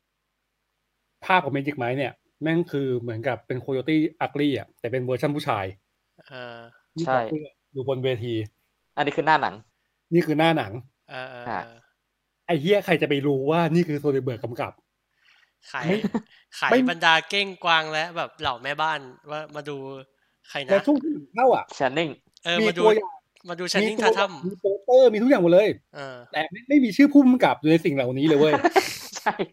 เฮียเลยวะ จนกระทั่งหนังออกจนกระทั่งหนังออกไปแล้วถึงรู้ว่าไอ้เหี้ยเมจิกไหมโซเดเบิร์กกำกับ ถ้ารู้ว่าโซเดเบิร์กกำกับอ่ะกูไปดูในโรงแล้ว เออ พี่นึกนึกนึกถึงใจคนทำเทคนคนตัดเทรลเลอร์อะ เออ คือแบบตัดตัดตัดซิกแพคมาแบบซิกแพคเชนนิงเททัมมาแล้วแบบกำกับโดยสตีเวนโซเดอร์เบิร์กคือเขาเห็นแล้วคงแบบ ฮะ ค่ายค่ายค่ายค่ายค่ายค่ายมาเห็นแล้วแบบ มึงมึงช่วยตัดเครดิตพุ่งกลับออกหน่อยได้ไหมแบบ เออมันมี กลัว ความ กลัวคนไม่มัน เออเป็นสิ่งเป็นหนังที่เราไม่คิดเลยว่าโซเดเบิร์กจะทำอ่ะ อันนี้ก็เป็นอีกตัวอย่างหนึงนะครับ ว่าโซเดเบิร์กแม่งทำหนังได้ทุกอย่าง ใช่ เออมันทำทุกอย่างจริงว่ะ เนี่ย คือจำได้ว่าแม่งคือแบบโซเดเบิร์กทำเมจิกไหมเหรอวะแบบหึ แกทำเฮอร์เลอร์บ้างปะ เฮอร์เลอร์ เอ๊ะนึกไม่ออกฮะ คน เฮ้ยเขาทำคอนตาเจียนว่ะคอนตาเจียนนี่ถื อ๋ออว่าเขา โอ๊ย เริ่ม แต่โอ้ยแต่คอนเทนเจนมันมันไม่ไม่เฮอร์เลอร์ มันเป็นแบบ มัน ผ รี ม เมค ผมรู้สึกว่าการเมืองมากเลย เออเป็น politics thriller อะไรอย่างงี้ไปเลยอ่ะ อืมไม่น่ามีฮอลเลอร์นะเต็มที่ อืม ก็แบบ อันเนี้ยเรากำลังนั่งเช็คว่าเขา ไซเอฟเฟกก็ไม่เชิงปะ เอฟเฟกต์ คือในหัวเราตอนเนี้ย นึกถึงนึกถึงใครอ่ะ นึกถึงไอ้นี่เว้ย ไอ้ที่เราคุยกันวันนั้นน่ะเดนิสวิลเนอร์ปะคือต่อไปเนี้ย ถ้ามีหนังแมสแมสออกมา แบบที่กำกับโดยเดนิสวิลเนอร์ปะเราว่ามันก็คงไม่เอาชื่อผู้กำกับใส่เข้าไปในเทรลเล อร์ กลัวกลัวคนไม่มา กลัวแบบเฮ้ยมึงจะทดลองอะไรกับกูอีกปะเนี่ย เออ มึงจะให้กูดูแบบสถาปัตยกรรมใหญ่ ๆ สาดแสงจัดๆนานร้อยสามสิบนาทีอีกหรือเปล่า โซเดเบิร์กมีทำหนังฮอลโลอ่ะ ฮะ เขาทำหนังเรื่องชื่อว่าอันเซนเว้ยทำปีที่แล้ว อ๋อ เป็นหนังฮอลโล เอ้ยมันไม่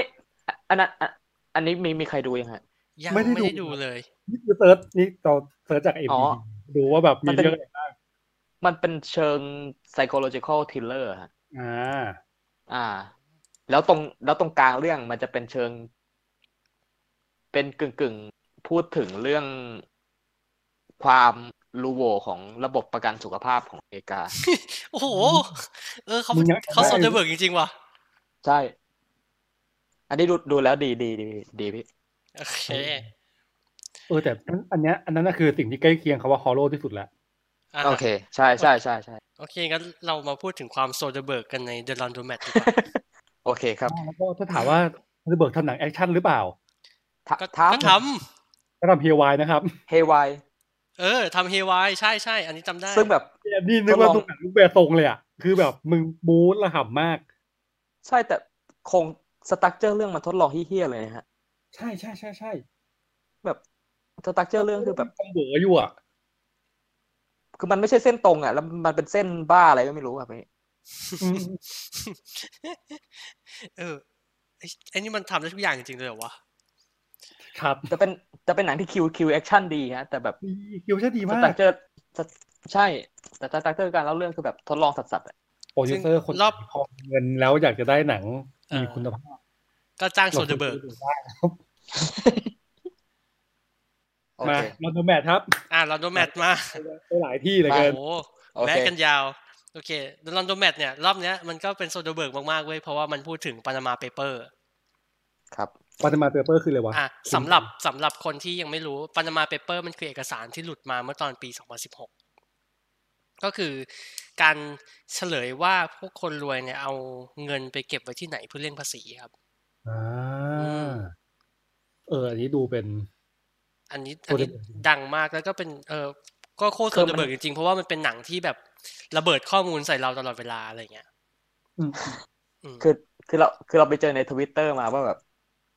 เดี๋ยวนี้ฮอลลีวูดมันมันจะมีซับช่องใหม่ ชื่อเรื่องว่าซับซับช่องการเอาดารามาพูดใส่หน้ากล้องเกี่ยวกับข้อมูลการเงิน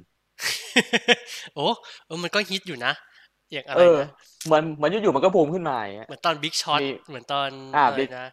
วูฟ วู ออฟ ฟ ว ว อ อ ล ส ส ต ตรี รี ท ทเออ อืม ใช่ อันนี้เป็นซับช่องเรื่องที่สาม พอพูดอะไรอย่างเงี้ยรู้สึกน่าดูเลย เออก็มันจะเฮียโครงสร้างมันแปลกมากเลยอ่ะเราไม่รู้จะเล่าไงมันไม่ใช่หนังสามองค์ด้วยอ่ะ อืม มัน อืม มันคือการที่เอาทนายอ่ะตัวละครหลักที่แบบเห็นในเรื่องอ่ะคือ คือเป็นทนายสองคน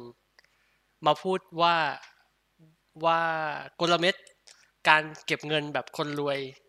เออแบบคนรวยเอาตัวรอดจากการแบบโกงกิน หรือว่าซักฟอกเออฟอกขาวเขาเรียกว่าอะไรวะฟอกเงินอ่ะฟอกเลอน หนัก ลอนโดแมท มัน เนี่ยก็คือก็ก็ก็คือมีความหมายมาจากไอ้นี่แหละ พวกร้านซักอบ รีบ อ่า เออ ฟอก เอาไว้ใช้แบบทำความสะอาดเงินที่แบบได้มาโดยมิชอบอะไรอย่างงี้ อืม โดยมี ค่อนข้างตรงตัวทีเดียว มีพิรุษใช่ อืมอืม คือคือ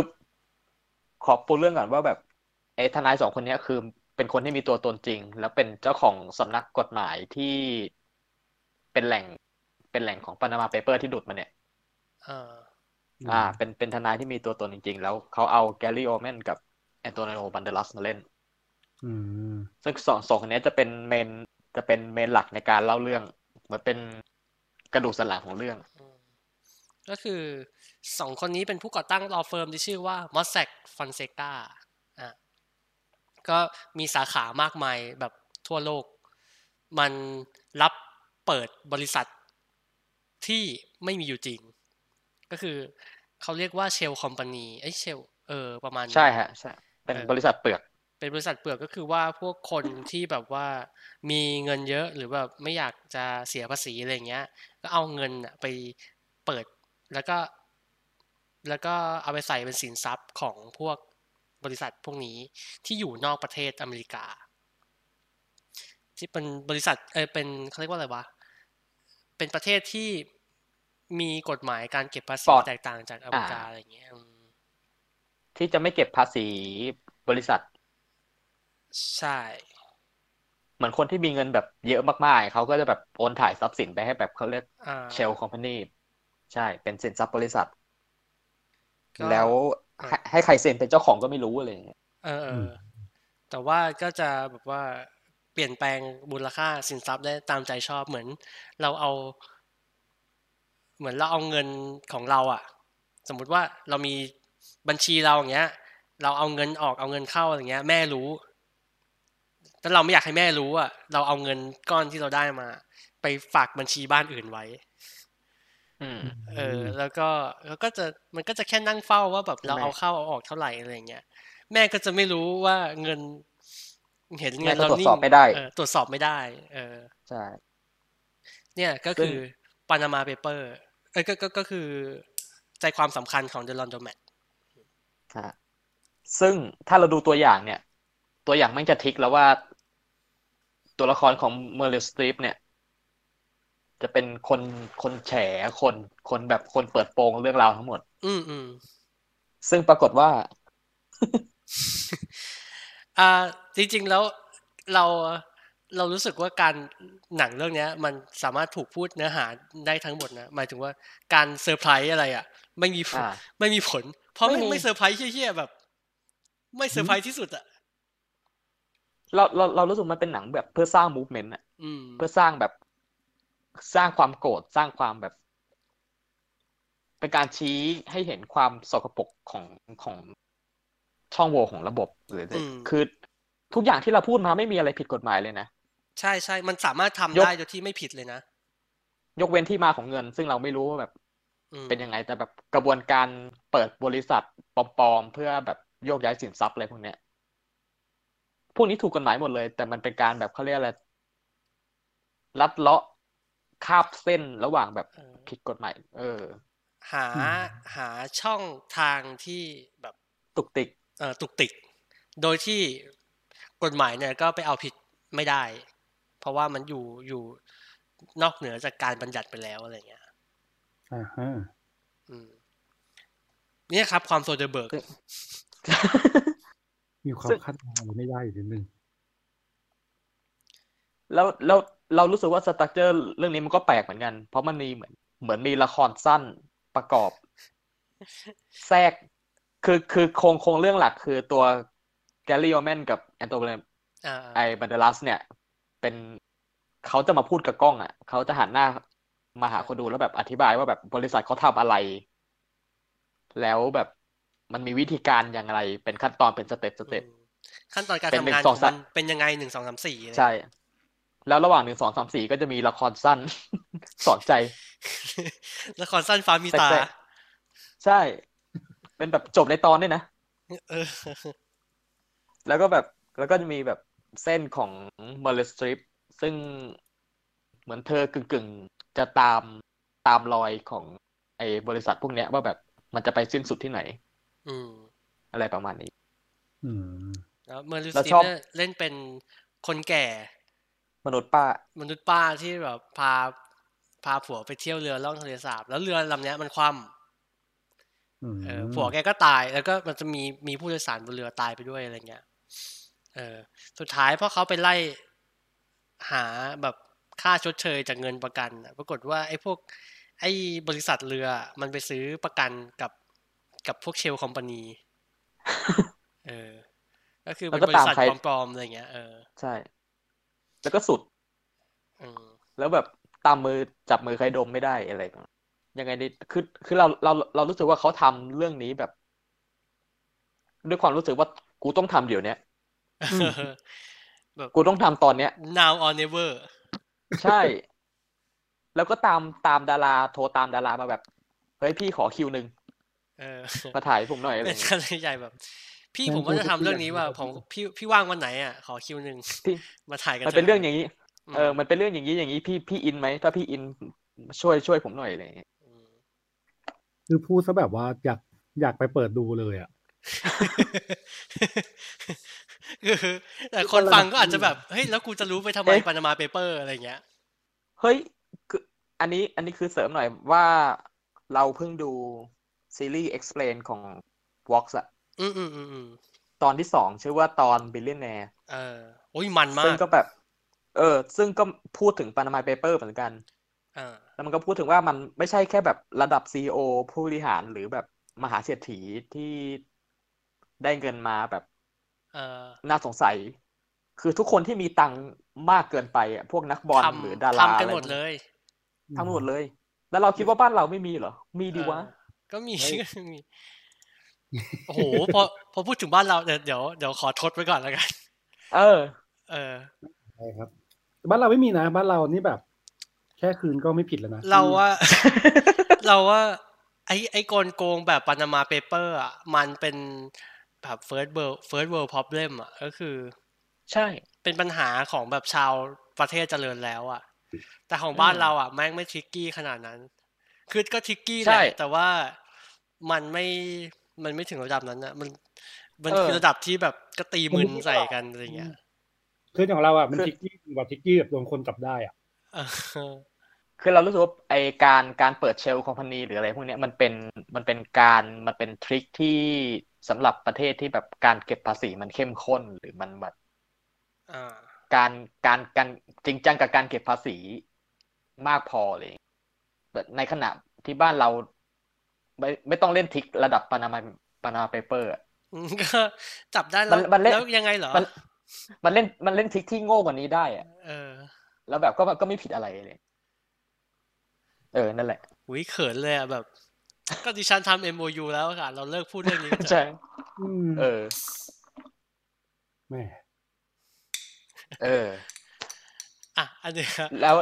แล้วแล้วแล้วที่สมโอดดูฮาซันเมนฮัดมาเขาเขาพูดถึงเรื่องนี้ อ๋อ ว่าไงบ้าง อันนี้มันเป็นตอนล่าสุดเลยของ The Patriot Act นะครับ ก็ The อ่า Patriot Act ก็ ชื่ จะ อ เป็นรายการประมาณ ชื่อ นี้เออ ชื่อตอนแม่งแสบมากอ่ะ ขอขอชื่อตอนหน่อยฮะ ชื่อตอนว่าอะไรนะ Why Billionaire Won't Save Us ก็ คือ อืม ทำ เหตุ ไม ผลที่ เออ มหาเศรษฐีจะไม่แคร์เราอะ จะไม่แคร์เราอะไรเงี้ย มันคืออย่างนี้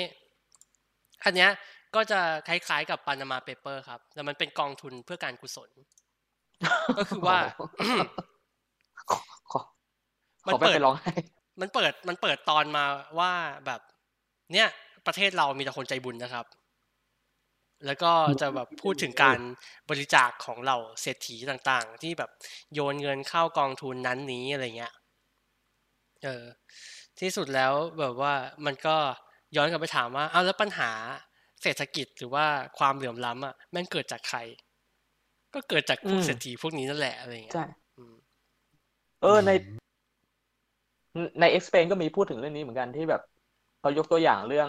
โอลิมปิกที่รัสเซีย เออ ที่มหาเศรษฐีช่วยกันแบบแชร์ แชร์สร้างสนามกีฬา แชร์แบบแชร์แบบ ช่วยบริจาคให้เข้ารัฐบาลเพื่อแบบช่วยสิ่งก่อสร้างอ่ะ อืม แต่แบบก็กลายเป็นว่า แต่ไอ้พวกมหาเศรษฐีพวกเนี้ยก็กลายเป็นว่าแบบมีชื่อในปานามาเปเปอร์คือแบบก็เป็นพวกที่เรียกเลี่ยงภาษี อืม ซึ่งแบบปัญหาที่ควรแก้แต่แรกคือมึงควรจ่ายภาษีเข้ารัฐเพื่อให้เออเพื่อให้รัฐสร้างสนามกีฬาปะวะ เออ ใช่ใช่ มันเป็นการสื่อสาร อะไรประมาณเนี้ยซึ่ง โห ซึ่งก็แบบ แล้วการดูอะไรอย่างเงี้ย ติดต่อกันอ่ะ แม่งแบบทำให้เราแบบกำหมัดแน่นอ่ะ แบบ เชี่ยอะไรนี่ เออซึ่ง เออ แล้วซึ่งซึ่งพอพวกมหาเศรษฐีพวกนี้แบบจ่ายเงินจ้างสนามกีฬาใช่ไหมคนก็แบบชื่นชมกันว่าแบบโอ้โหดูสิพลังประชารัฐอะไรอย่างเงี้ย เออ ซึ่งแบบ ใช่ไหม ดู เออ ดูสิ ความหมาย ดูสิ เป็นพลังของมวลหมู่ประชาชน เออ เออ แล้วดูสิแบบฮีโร่ฮีโร่ท้องถิ่นช่วยช่วยแบบช่วยรักษารักษาภาพบ้านเมืองอย่างเงี้ย เออ ซึ่งแบบ เออ เอ๊ะ คืออ่ะรายละเอียดของของตอนนี้อะนะในในพาร์ตี้ออดแดกอะมันก็พูดถึงว่าอ่ะแล้วแล้วสุดท้ายแล้วเราเราได้อะไรจากการที่คนรวยพวกเนี้ยทำ CSR อ่า คือเราแทบไม่ได้อะไรเลย เพราะว่า ไอ้เงินที่มันเอาไปโยนใส่กองทุนสำหรับการกุศลน่ะ มันจะเป็นกองทุนไว้พักเงินเว้ยซึ่งกองทุนเนี้ยจะไม่เสียภาษี ใช่ใช่มันเป็นข้อ เออ ยกเว้นใช่ไหม แล้วพอเขาจะบริจาคอะเขาก็ไปค่อยไปพูดว่าแล้วค่อยก็ค่อยไปแบบให้คำสั่งว่าจะให้กองทุนเนี้ยมันให้จ่ายเงินเท่าไหร่อะไรยังไง ซึ่งแปลกมากเพราะว่ามันก็จะมีบางกองทุนที่จะไม่เปิดเผยชื่อของคนที่เอาเงินใส่ในกองทุนนี้ แบบแล้วแปลกไหมเหมือนแบบ อ่ะ กูจะทำบุญนะ แต่ข้อแม้อย่างเดียวคือ ห้ามบอกนะว่ากูเป็นใครอะไรเงี้ย หลังพระหลังพระ เออก องทุน โห กอง ปิด กองทุนหลังพระ ปิดทองหลังพระมากๆอะซึ่งประหลาดมาก แล้วก็จริง ๆ แล้วเงินส่วนเนี้ย มันไม่ได้เข้าไปถึงคนที่ได้รับบริจาคจริง ๆ เพราะว่ามันจะไปติดอยู่กับกระบวนการดำเนินงานของของกองทุนหรือว่าการแบบค่าใช้จ่ายต่าง อืม ๆ กับพวกแบบที่ปรึกษาอะไรเงี้ยเออ แต่ ฟัง มี ดู ภาพว่าบริจาคไปแล้วใช่ไหม อืมอืมแบบคือบริจาคไปแล้วเงินอาจจะเหลือรอดไปถึงเป้าหมายจริง ๆ ได้แบบไม่ถึงครึ่งอะไรเงี้ย อืม เออแล้วก็ความโหดอีกอย่างหนึ่งก็คือว่าเวลามีเศรษฐีทำบุญมาก ๆ อ่ะเออที่อเมริกามันสามารถที่จะกลายเป็นคนที่กำหนดทิศทางการโหวตมติการโหวตกฎหมายใดๆ บางอย่างขึ้นมาได้เลยอะไรเงี้ย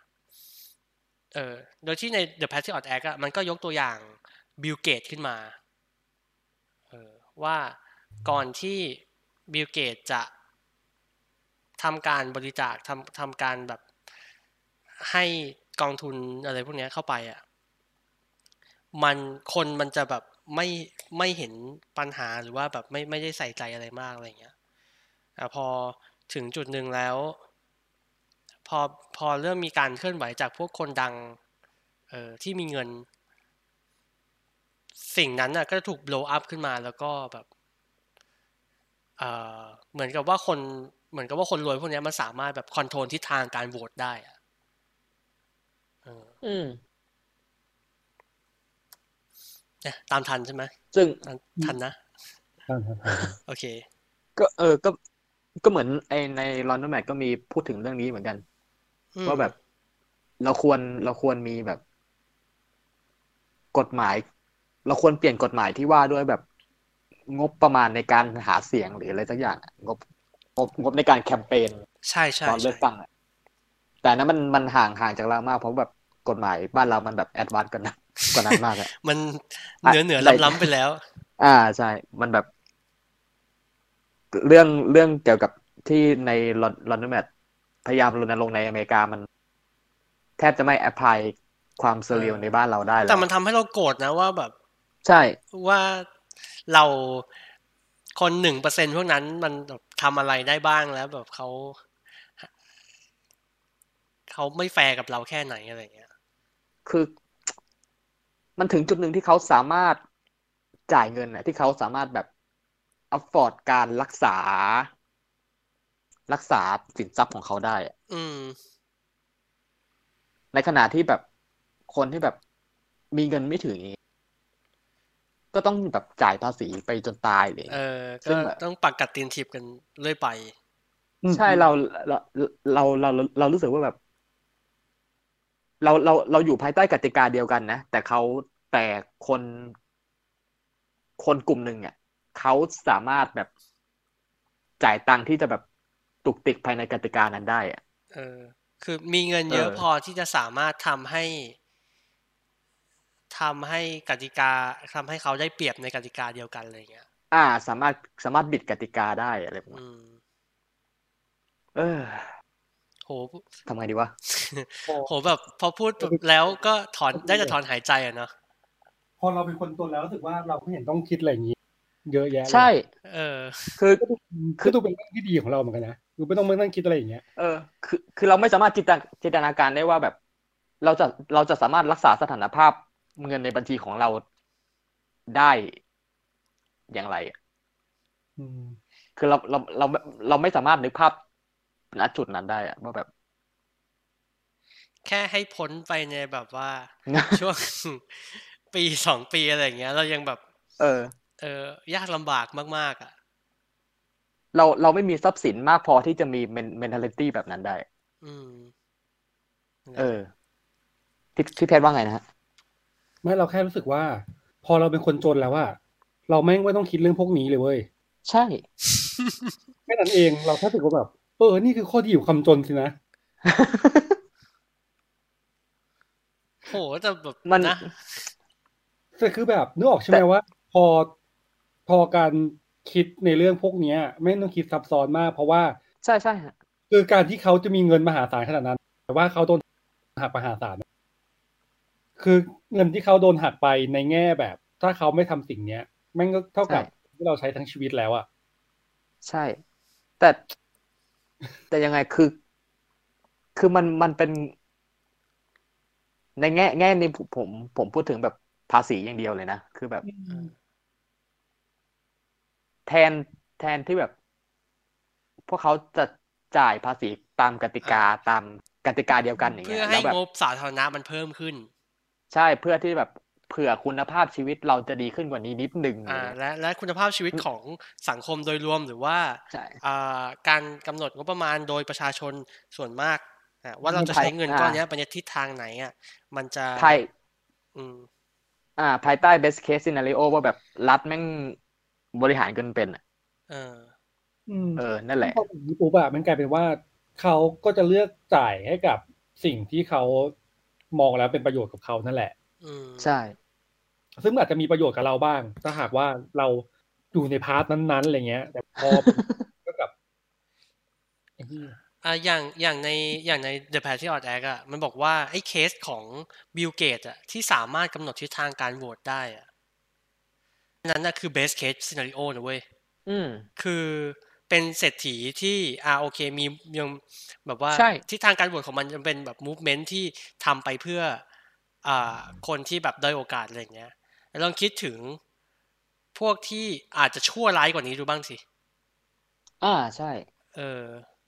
แล้ว ใน อ่ะ ใน อืม ใน worst case คือสงครามอะไรอย่างงี้อะไรอย่างงี้ เออ ใช่ไหม เออ เออ ใช่ อะไรประมาณนั้นแบบ ให้ทุนสงครามอะไรประมาณเนี้ย เ แล้วก็เนี่ยมันก็จะมีคำถามสนุกสนุกๆว่าอ้าวโอเค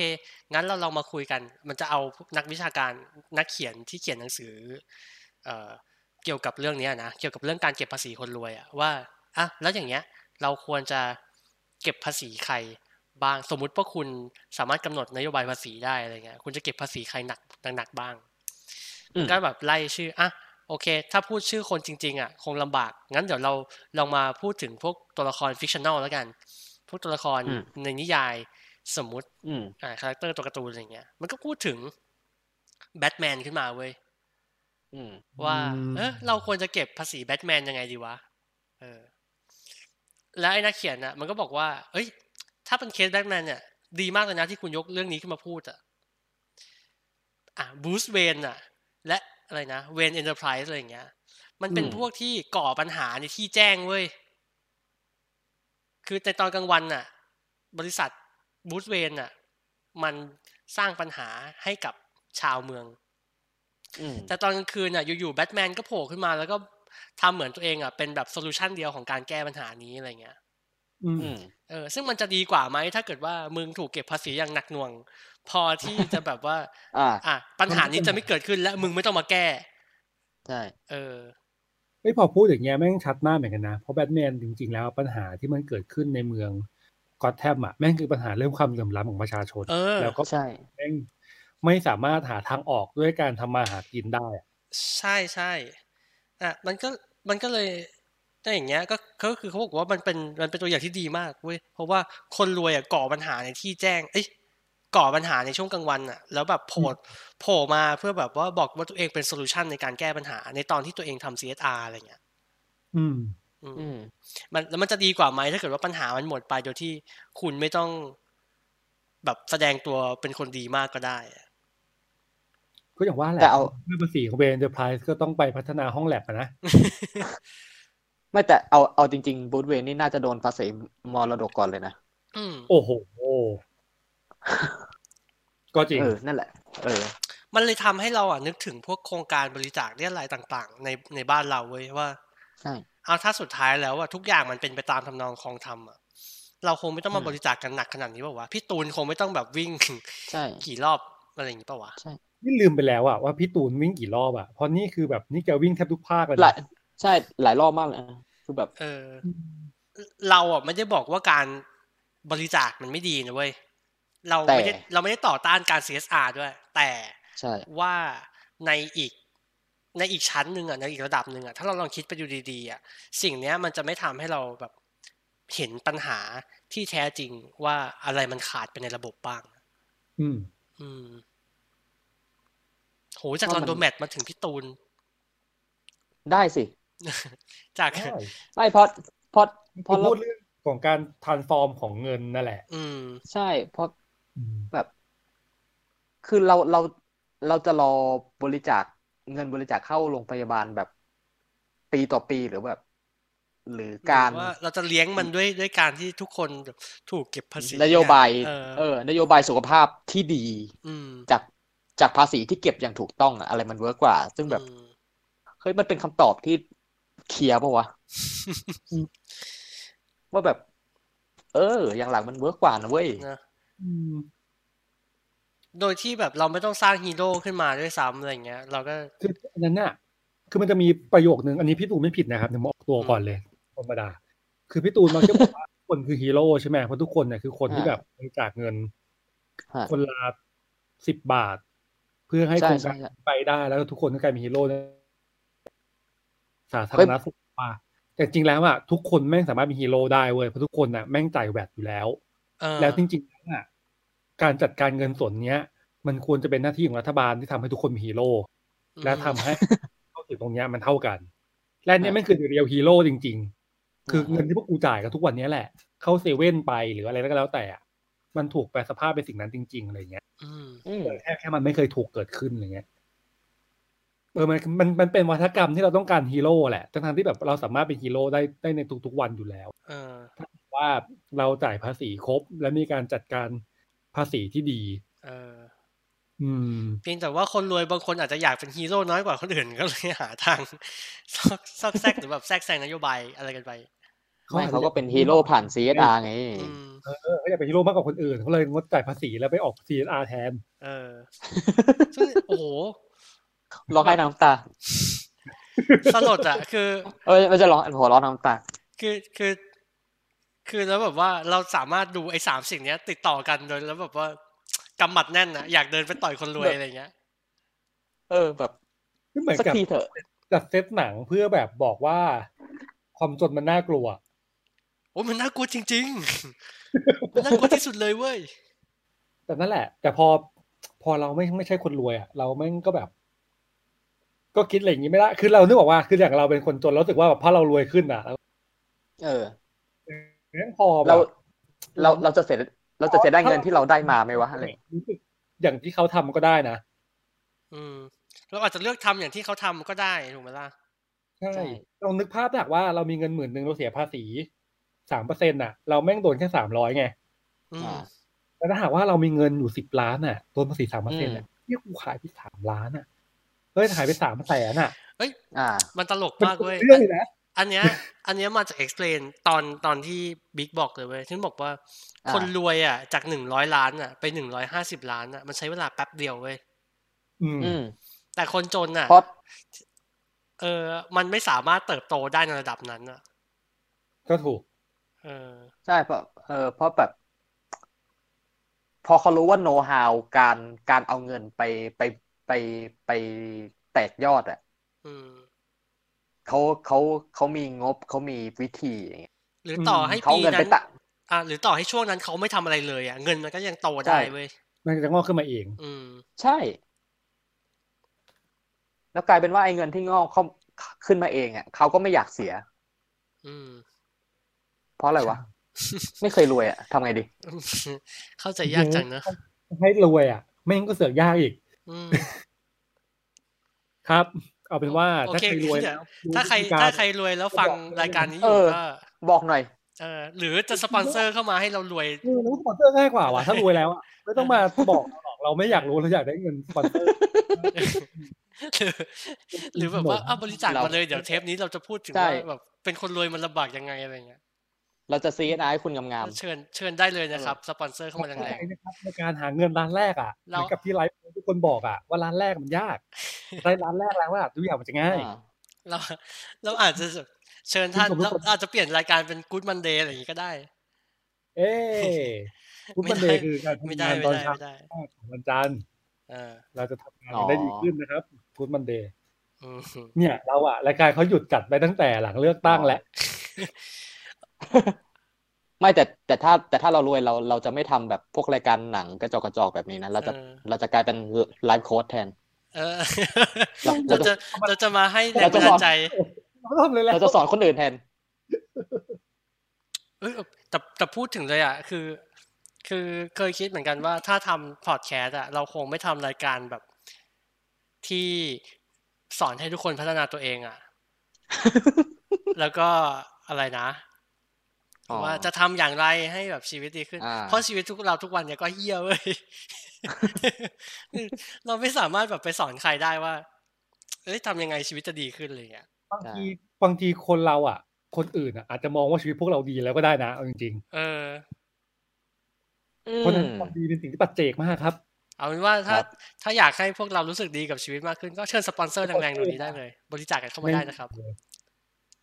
เลขบัญชีเดี๋ยวใส่ไว้ใน description นะครับ ได้เล ใช่ ย เอ้ยโอเค พูดถึงความจนน่ะ ก็เลยนึกถึงเรื่องนี้ฮาร์ดบาว โอ้ อันเนี้ ทาย ร์ิชั่นแรงมากครับ อันเนี้ยบอกเลยว่าความจนแม่งน่ากลัวจริง ๆ แล้ว โอเค แม่งทุกอย่างแม่งคือทำทำเพื่อเลี้ยงปากท้องมากๆซึ่งอันเนี้ยเราดูนะ อ่ะงั้นเรามาคุยกันหน่อย เรื่องอะไรนะฮาร์ดบาวรักเอยเป็นหนังจากด็อกิเมนทารีครับนะครับอ่ะเชิญเลยครับ อันนี้มีใครได้ดูบ้างหรือว่าอันนี้เรา ยั ได้ ง ดูคนเดียว ไม่ได้ดู ยังไม่ได้ดูเลยครับ อืม เออหนังมันเพิ่งเข้าเมื่อเมื่อวานเนอะวันที่ห้า เราแอบเชียร์ว่าอยากให้ด็อกขับอ่ะเขาได้ทำสตรีมมิ่ง เพราะหนังดีๆเขาอยู่เลย เออหนังดีๆเขาเยอะแล้วแบบมันควรได้ดูเด็กฟงเด็กฟิล์มต่างจังหวัดอะไรอย่างเงี้ย แบบ แม่งควรได้ดูว่ะ หรือไปโคสตรีมมิ่งกับสักเจ้าหนึ่ง เออ ด็อกขับก็โอ้แต่ว่าด็อกขับเหมือนกับตอนเนี้ย ด็อกขับก็จะมีไปโคกับทางโมโนแม็กเนอะถ้าเราจำไม่ผิด อ่าใช่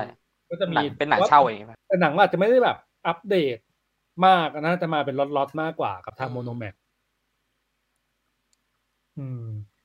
นั่นแหละครับฮาร์ดบาวอันเนี้ยเราต้องบอกก่อนว่าเป็นหนังคดีเนอะที่พูดเรื่อง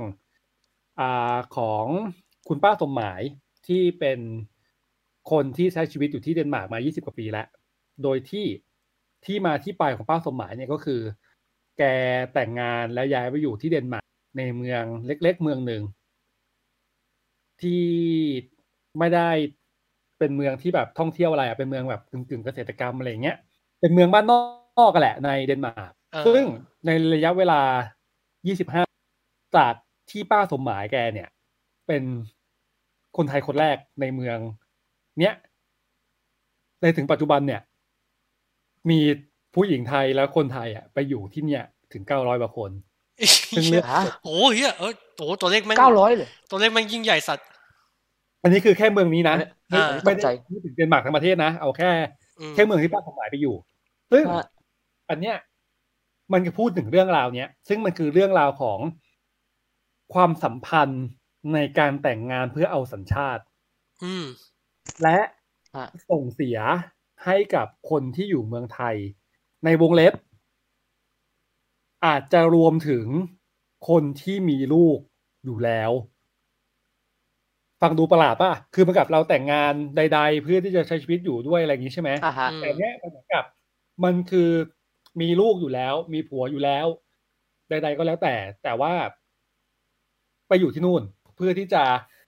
ได้ชีวิตใหม่ แล้วก็ได้เงินมาจุนเจือครอบครัวมาส่งให้ลูกที่อยู่ที่ไทยอะไรเงี้ยซึ่งจริงๆแล้วว่าในเรื่องตัวเรื่องเนี้ยมันพูดถึงชีวิตป้าสมหมายก็ส่วนหนึ่ง แต่ว่ามันจะมีชีวิตที่เป็นพาราเลลในการยกตัวอย่างก็คือ พี่คนหนึ่งชื่อพี่แก ซึ่งอันเนี้ยแกมีลูกอยู่ที่ไทยอยู่แล้ว แล้วก็มีปัญหากับกับสามี แล้วก็เลิกลาหย่าร้างกันไป แล้วป้าสมหมายเนี่ย เป็นคนเขียนจดหมาย แนะนำลงประกาศในหนังสือพิมพ์ท้องถิ่นครับแล้วก็มีคนเดนมาร์กสนใจแล้วก็แบบมาลองคุยการทาบทาม แล้วก็ให้น้องให้คุณแกเนี่ย บินมาที่เดนมาร์ก แล้วก็มาเจอมาพูดคุยกัน แล้วก็อาศัยอยู่ด้วยกันโดยที่มันมีข้อแม้อยู่ว่า ถ้าหากว่าแต่งงานแล้วอยู่ด้วยกันแล้วอ่ะมันต้องอยู่ถึงเจ็ดปี ถึงจะได้สัญชาติ อืม ทีเนี้ยมันก็พูดถึงเรื่องนี้ว่า เอ้ยเราจะทำยังไงในการจุนเจียวความสัมพันธ์เนอะ อืม เพื่อที่จะทำให้ความสัมพันธ์เนี้ยมันอยู่ได้ แล้วมันก็เกิดคำถามมากมาย จริง ๆ แล้วมันก็มีเรื่องแบบ คนที่ทะเยอทะยานที่อยากจะมาอยู่ต่างประเทศ เป็นเมียฝรั่ง เพราะว่ามันไม่มีอะไรให้ทำ อืม นอกจากเก็บเห็ดในหมู่บ้านอะไรเงี้ย มันมันไม่มีรายได้ มันหารายได้ไม่ได้ ผู้หญิงที่อยู่ในหมู่บ้านนั้น ก็ต้องออกจากหมู่บ้านไปอยู่ที่อื่น ที่สามารถทำรายได้ให้กับชีวิตเขาได้ ซึ่งในเรื่องเนี้ย มันก็จะมีน้องคนหนึ่งที่ ก็เคยมีผัวมีลูก แล้วก็ผัวก็ทิ้งมีลูกอยู่ที่บ้านอะไรเงี้ย แล้วก็ อยากจะได้เงินน่ะ อยากจะไปอยู่ต่างประเทศอะไรเงี้ย แต่ว่าอายุ มันยังไม่ถึงเกณฑ์ เหมือนกับในเรื่องมันต้องอายุแบบยี่สิบห้ามั้งเราจำไม่ผิดไม่ยี่สิบห้ายี่สิบสามอะไรเงี้ยแล้วน้องอายุไม่ถึง เขาก็เลย หนีไปทำงานที่พัทยา อืม นี่คือคนละเส้นนั่นคือหมู่บ้านเดียวกัน เออ อั อั นนี้เป็นเส้นที่แบบ อืม เขาทะเยอทะยานที่จะไปหาเอง และเขาก็ได้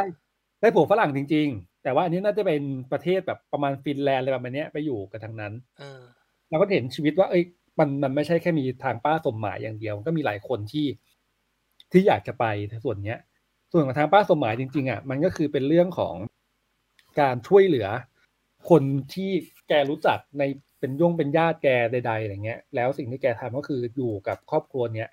แล้วก็บอกให้รู้ว่าที่บ้านมีอะไรบ้าง ไม่มีการปกปิด ไม่ได้มีการโกหก อยู่ด้วยกันแต่งงานกัน มันก็เหมือนกับมีเบนฟิตกันบางกันด้วยกันบางอย่างอะไรเงี้ย อ่า คือเราก็แบบมาช่วยดูแลครอบครัว ช่วย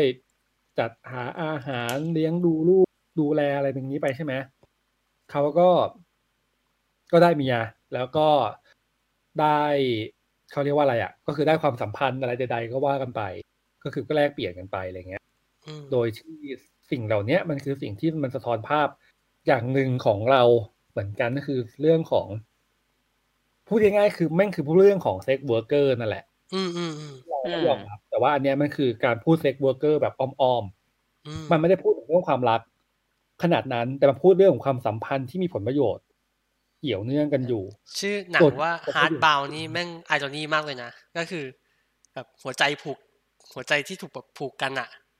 อืม เออ ใช่ แต่จริงๆแล้วมันคือมันคือหัวใจที่ผูกกันจริงๆ แต่มันไม่ได้หมายความว่าความรักนะ อืม แต่มันแบบมันถูกผูกด้วยสิ่งรายล้อมในความสัมพันธ์ทั้งหมด อืม ที่เกิดขึ้นอะไรอย่างเงี้ย ซึ่งเราว่ามันมันน่าสนใจมาก ๆ เพราะเราแม่งไม่เคยรู้ว่า สิ่งเหล่านี้มันมันเราแค่นึกภาพว่า เฮ้ยแบบเซ็กเวิร์กเกอร์ไปทำงานมีเมียฝรั่งมาติดแล้วก็แบบไปอยู่ที่นู่นอะไรเงี้ย แต่มันไม่ได้เห็นภาพข้างหลังว่าจริง ๆ มันไม่ใช่เรื่องเรื่องสนุกอะ่ะ มันไม่ใช่เรื่องความรับผิดชอบอะ่ะ แต่แม่งเต็มไปด้วยความรับผิดชอบเลยเว้ยในการตัดสินใจในการทำอะไรพวก เอ เนี้ย อ เพราะมัน อืม คือการมองเห็นถึงคนที่เราจะต้องดูแลและอยู่ข้างหลังเราหมดเลย เชี่ย บางคนที่ไปอยู่ที่นั่นอย่างเงี้ย มีพี่สาวมีน้องสาวอยู่ ที่ไทยต้องดูแลมีลูกต้องดูแลมีพ่อแม่ที่เป็นโรคต้องดูแล ต้องส่งเงินมาให้ดูแลอะไรเงี้ยมันก็แบบ เออ มันมันเห็นมิติเยอะ แล้วตัวละคร subject ในเนี้ยมันมีหลายตัวมาทำให้เราเห็นในหลายหลายมุมมองในหลายมิติ อืม แล้วส่วนที่ที่สนุก แล้วโหดมากๆก็คือ หนังเรื่องนี้มันถ่ายทำยาวมาก อย่างที่เราบอกตอนแรกอะเนอะว่า สิบปี การ ปะ แต่งงานครั้งหนึ่ง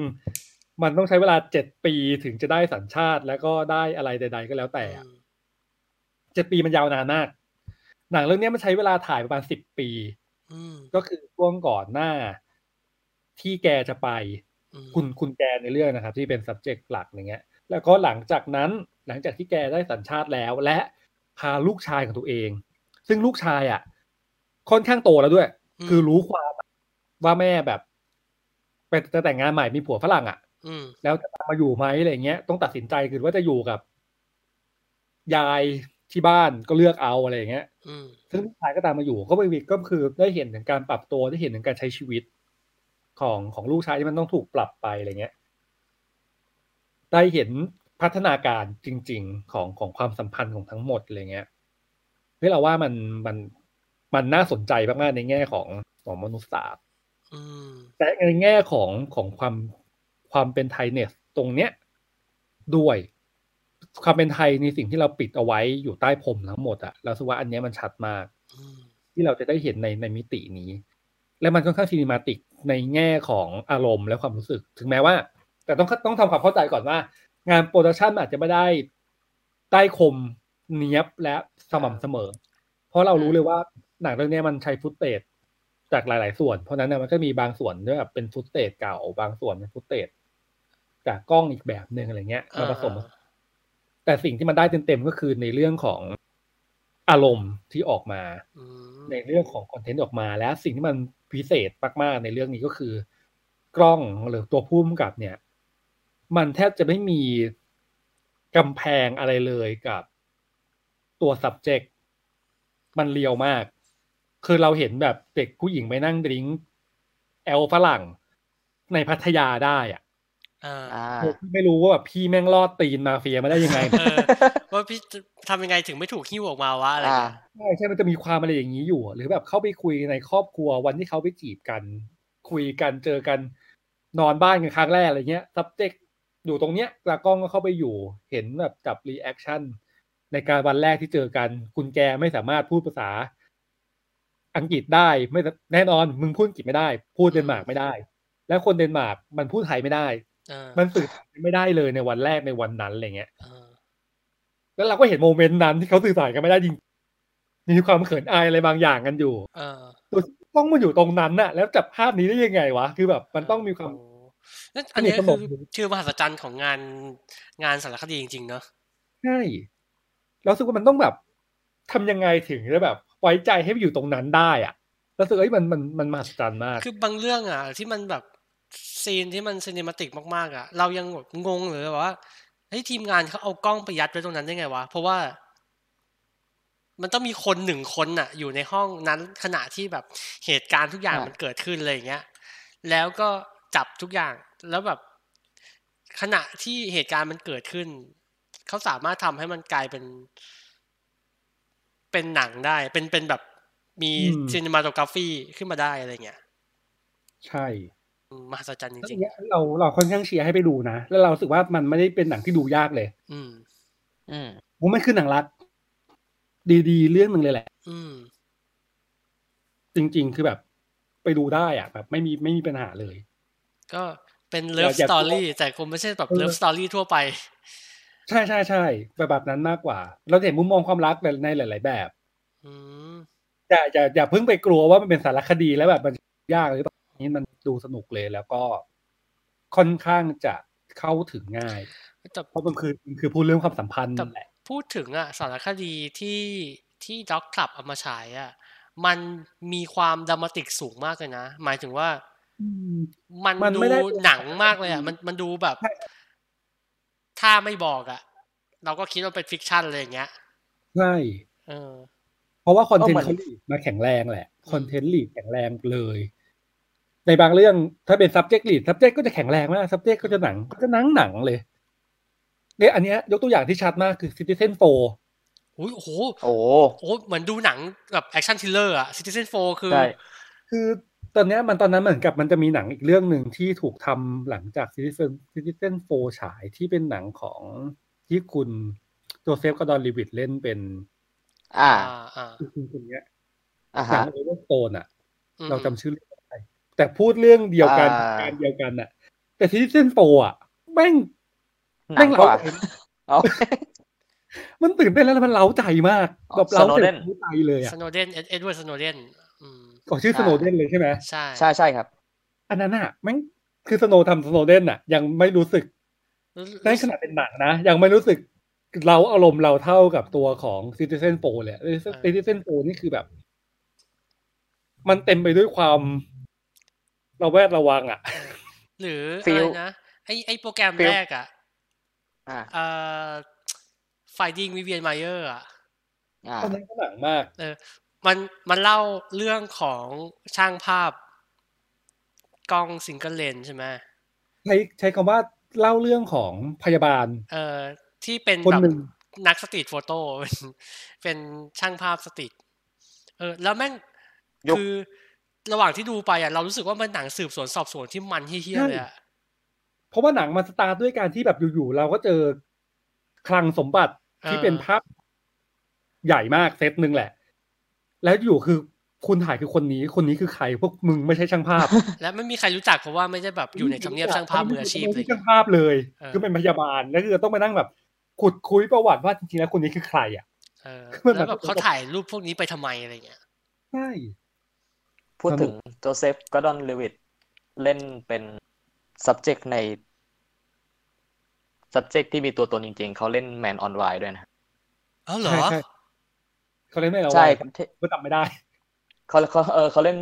เขาเล่นเรื่อง The Walk ซึ่งเบสมาจากแมนออนไลน์ อืมอืมอืม ซึ่งแม่งก็แบบ มีความเป็นหนังแพ้ตัวสารคดีอีกเหมือนกัน เออ ทำไมทำไมเขารับงานแต่อะไรแบบนี้ เราเรารู้สึกว่าหนังสารคดีแบบยุคเนี้ย เราไม่ต้องไปทีตมันว่าเป็นความจริงทั้งหมดก็ได้นะ เพราะแบบบาง อ่า เรื่องมันก็มันก็ถูกเล่าถูกตัดต่อมา ปลุกเร้า ไหมล่ะ ใช่ เออปลุกเล้าอะไรเงี้ย แต่มันมี โอ้ ค่าพอจะให้ดู อีกเรื่องหนึ่งที่เรานึกออก แล้วเราว่าอันเนี้ย พอพูดประโยคเนี้ยมันชัดมาก ก็คือคาเทลแลนด์คาเทลแลนด์เนี่ย โอ้โห โอ้ คาเทลแลนด์หนัง ไม่ แอคชั่นอ่ะ เหมือนเหมือนดูไอ้เนี่ย เหมือนดู คาเทลแลนด์นี่ นาคอส ชัดเจนมากเลยนะ คือมันไม่ใช่พูดเรื่องความจริงร้อยเปอร์เซ็นต์่ะแต่มันเทคไซด์ อ่า เรา เออ เลือกวิธีการเล่าเลยอะ มันแทบไม่ต้องเป็น อ่ะ กลางเลยอ่ะ คือ คือทุกวัน นี้ถ้าคุณแบบว่ารู้สึกว่าคุณเป็นสื่อคุณต้องเป็นกลางอะไรอย่างเงี้ย คาเทลแลนด์เนี่ยคาเทลแลนด์ชัดชัดมากว่าสารคดีมันไม่ใช่ความจริงร้อยเปอร์เซ็นต์ อืม มันถูก มันถูกเลือกนำเสนอในส่วนที่เขาอยากให้เราเชื่ออยู่แล้ว ใช่ใช่แล้วก็ ฮะ โอ โอเคแหละต่อให้ต่อให้ด้วยจรรยาบรรณที่แบบเขาจะไม่โชว์ไซส์ของเขาอะไรเงี้ย แต่ว่าเราก็จะเห็นว่า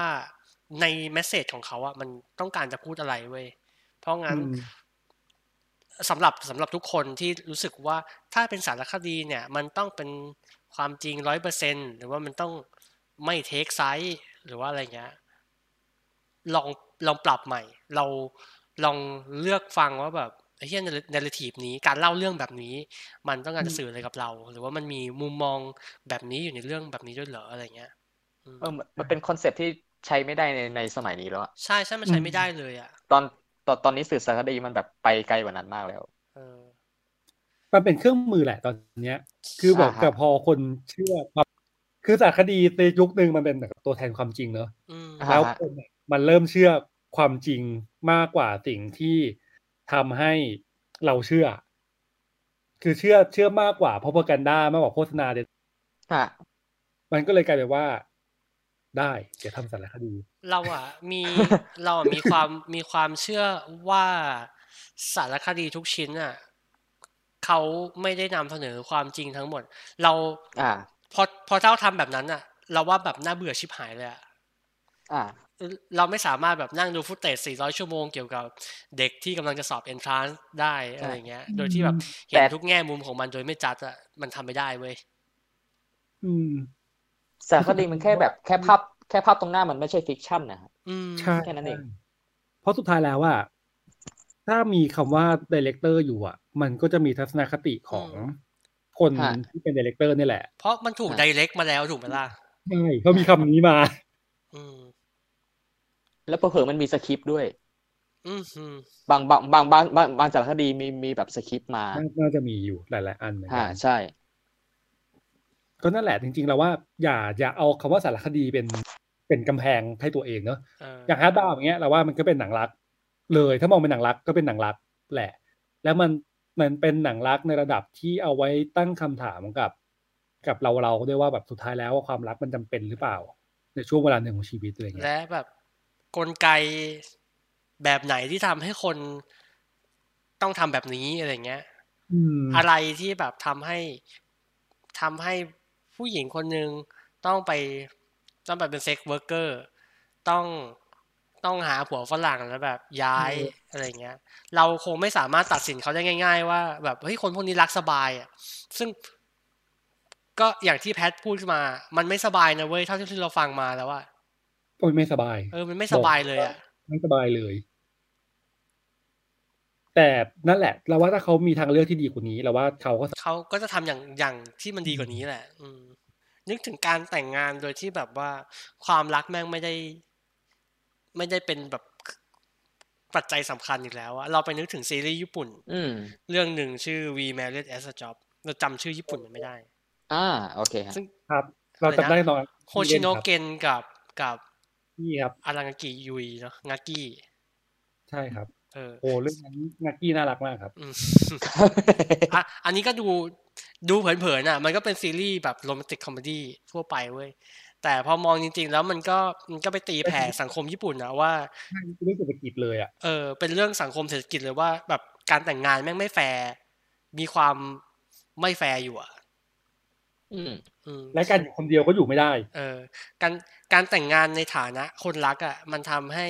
แบบว่าอะไรคุณค่าของฝ่ายหนึ่งอ่ะสูญเสียไปเลย เออ อืม อันนี้เช่นถ้าหาบทความดีๆ ได้เราว่าน่าจะมีอยู่เหมือนเคยเห็นพี่พี่ชายฟิล์มซิกเขียนไว้ อืมอืม เอ อื อ ม แต่นั่นแหละ เราก็จะพูดว่ามันเนาะกับชีวิตคู่แม่งไม่ใช่แบบ ไม่ใช่ปลายทางของความรักหรือว่าแบบ เราไม่สามารถเอาความรักหรือไม่รักมาตัดสินมันได้จริงๆอ่ะ ใช่ใช่ อืม ฮาร์ดบาวครับ เนี่ยเพิ่งเข้าเราว่า อ่ะ ยัง ไปดูสด ได้ ๆ แล้วก็อุดหนุน อุดหนุนกันด้วยเพราะว่า แล้วก็ เราว่าด็อกคลับอ่ะมันเป็นโปรแกรมที่น่าสนใจมากเว้ย แล้วแล้วเราโชคดีที่มีคนใจสู้แบบพี่ธิดาเป็นคนเป็นดีเลกเตอร์อะไรเงี้ย แล้วเขาพยายามมีความ diverse ในในในแง่เนื้อหาประมาณ อืม ประมาณประมาณหนึ่งเลยแหละ อ่ะความ อืม ความเปรี้ยวก็คือว่าขณะที่เขาเอาอะไรนะโอเอซิสมา เขาก็เอาสารคดีกอริลลาสมาอะไรเงี้ย อืม อ่า เออหรือว่าอะไรนะ อย่างแบบโอ้มีโปรแกรมหนึ่งเราแบบเสียน้ำตาให้กับเขาเลยคือโรเจอร์อีเบิร์ตอะ Life is Self อะ อ่า เนี่ยโรเจอร์อีเบิร์ดอะเราว่ามันไม่น่าจะสักเซสเลยนะ ในแง่รายได้อะเพราะตอนเราคนน้อยเฮี้ย จะได้ใช่ไหมฮะได้ปะ ๆไม่แน่ใจเหมือนกันนะไม่ไม่ไม่ไม่ โอ เอ เค อแต่รู้สึกว่ามันสมมันควรค่าแก่การดูนะ หรืออย่าง เราอะอินกับโรเจอร์อีเบิร์ดมาก อืม เพราะว่า ฮะ เราโตหลังปกดีวดีที่มีคำว่าทูทำอัพอะ เออ แล้วแม่งคือ คือโรเจอร์อีเบิร์ตจะเป็นคนที่แบบว่าถ้าหนังดีจะบอกถูกทำอัพเว้ย อ่า อืม แล้วแบบเออเนี่ยโรเจอร์อีเบิร์ตเราเพิ่งมารู้ที่มาที่ไปแล้วความเป็นคนเหี้ยของโรเจอร์อีเบิร์ตจากเรื่องเนี้ ย แล้วทำไมคนถึงจำคำว่าถูกทำอัพได้จากเรื่องนี้อะไรเงี้ยเราสึกว่าเอ้ยมันมันก็ค่อนข้างทัชชิ่งเรามาก ๆ เลยในฐานะของการที่แบบเราเป็นคนดูหนัง มาแล้วก็เติบโตมากับหลังกล่องดีวดีหลังกล่องวิดีโอวีซีดีอะไรเงี้ย แล้วมันแบบมันบาดหัวใจเรามากเลยอะแบบเรื่องราวของเขานะหรือว่าที่มาที่ไป อ่า อะไรนะเพื่อนสที่เป็นศัตรูที่รักอะไรเงี้ย เออ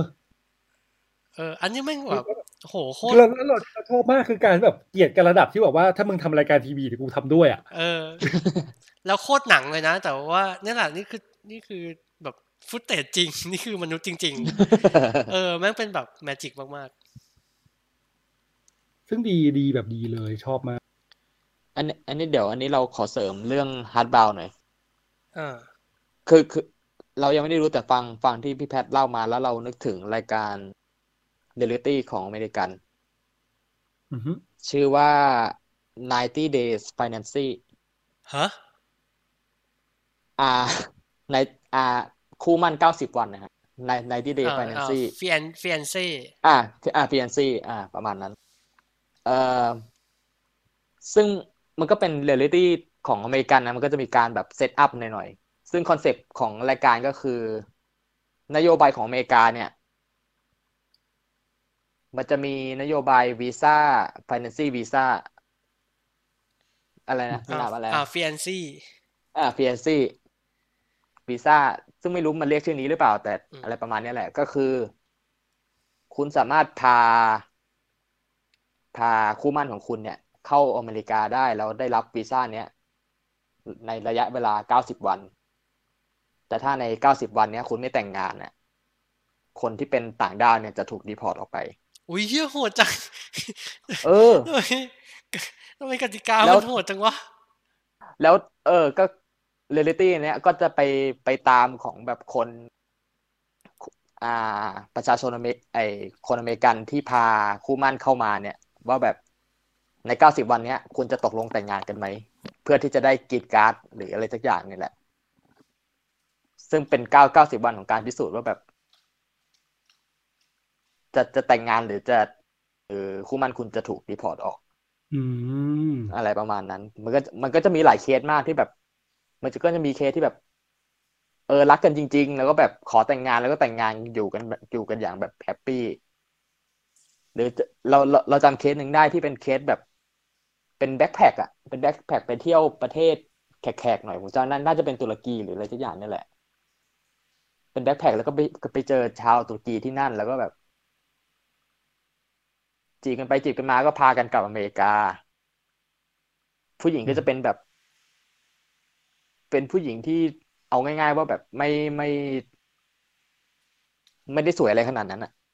อืมอืมอืม อ่า แล้วก็แล้วก็ผู้ชายจะเป็นแขกตัวเล็กๆหน่อยเขาแต่งงานกันพอแต่งงานกันปุ๊บ ผู้ชายหนีหายไปเลย คือแบบแยกแยกบ้านกันอยู่เลย แล้วแบบโทรตามก็ไม่กลับอะไรประมาณเนี้ยมันเออ มันก็จะมีเคสแบบนี้ เออแล้ว เออ รักเอ่ย เออแล้วก็ แล้วเลยเราเราเราจำได้ว่ามีเคสคนไทยด้วย แต่แต่แต่แบบเราจำไม่ได้ว่าแบบคู่คู่นี้เขาลงเอยยังไงอย่างเงี้ยเราเราจำได้แค่แบบว่าแบบ มันก็มันก็จะมีซีนที่แบบเขากลับมาที่ประเทศไทยใช่ไหม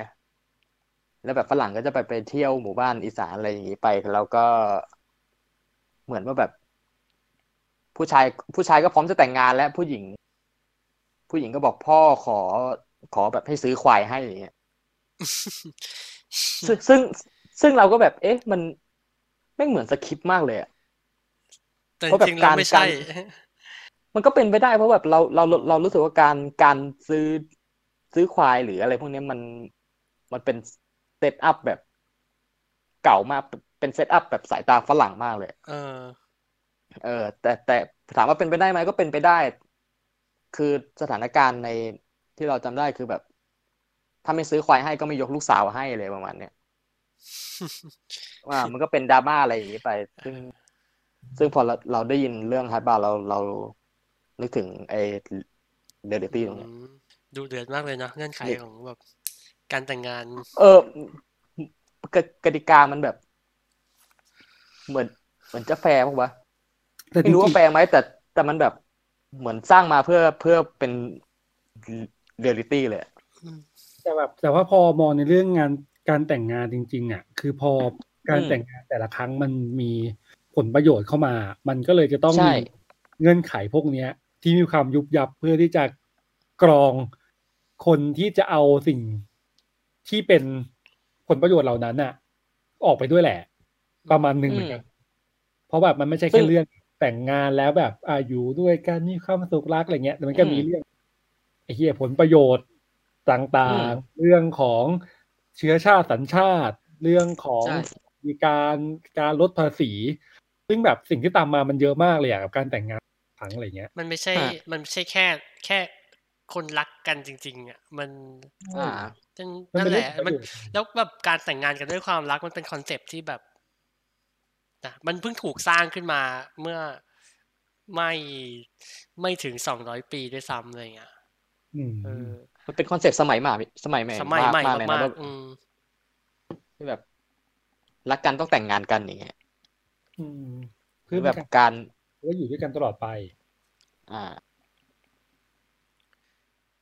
เฮ้ย อัน นั่นแหละ นี้เดี๋ยวเดี๋ยวขอแวะนิดนึงแล้วกันเดี๋ยวก่อนก่อนจะเข้าเรื่องต่อไปเนาะก็เราดูไอ้นี่มา ไอ explain นี่ไงมี reference ให้ อ่า explain มันจะมีตอนหนึ่งชื่อ Diamond บอกว่าแบบมูลค่า เอ้ย ของ ตอนไหน เพชระ ตอนไหน เออ อ่า มัน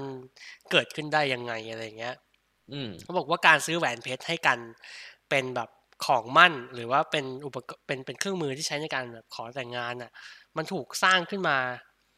หลังจากที่แบบ The Beers รู้ว่าดีมานของเพชรเอยเออใช่ดีมานความต้องการซื้อของเพชรในตลาดอ่ะมันต่ำลงเว้ย แล้วแบบที่ราคาของเพชรมันดีดสูงขึ้นมา เพราะว่าเขาเอาเรื่องเนี้ยไปจับกับนั่นแหละ ความรักความทุ่มเท อืม ซึ่งโชคดีมากที่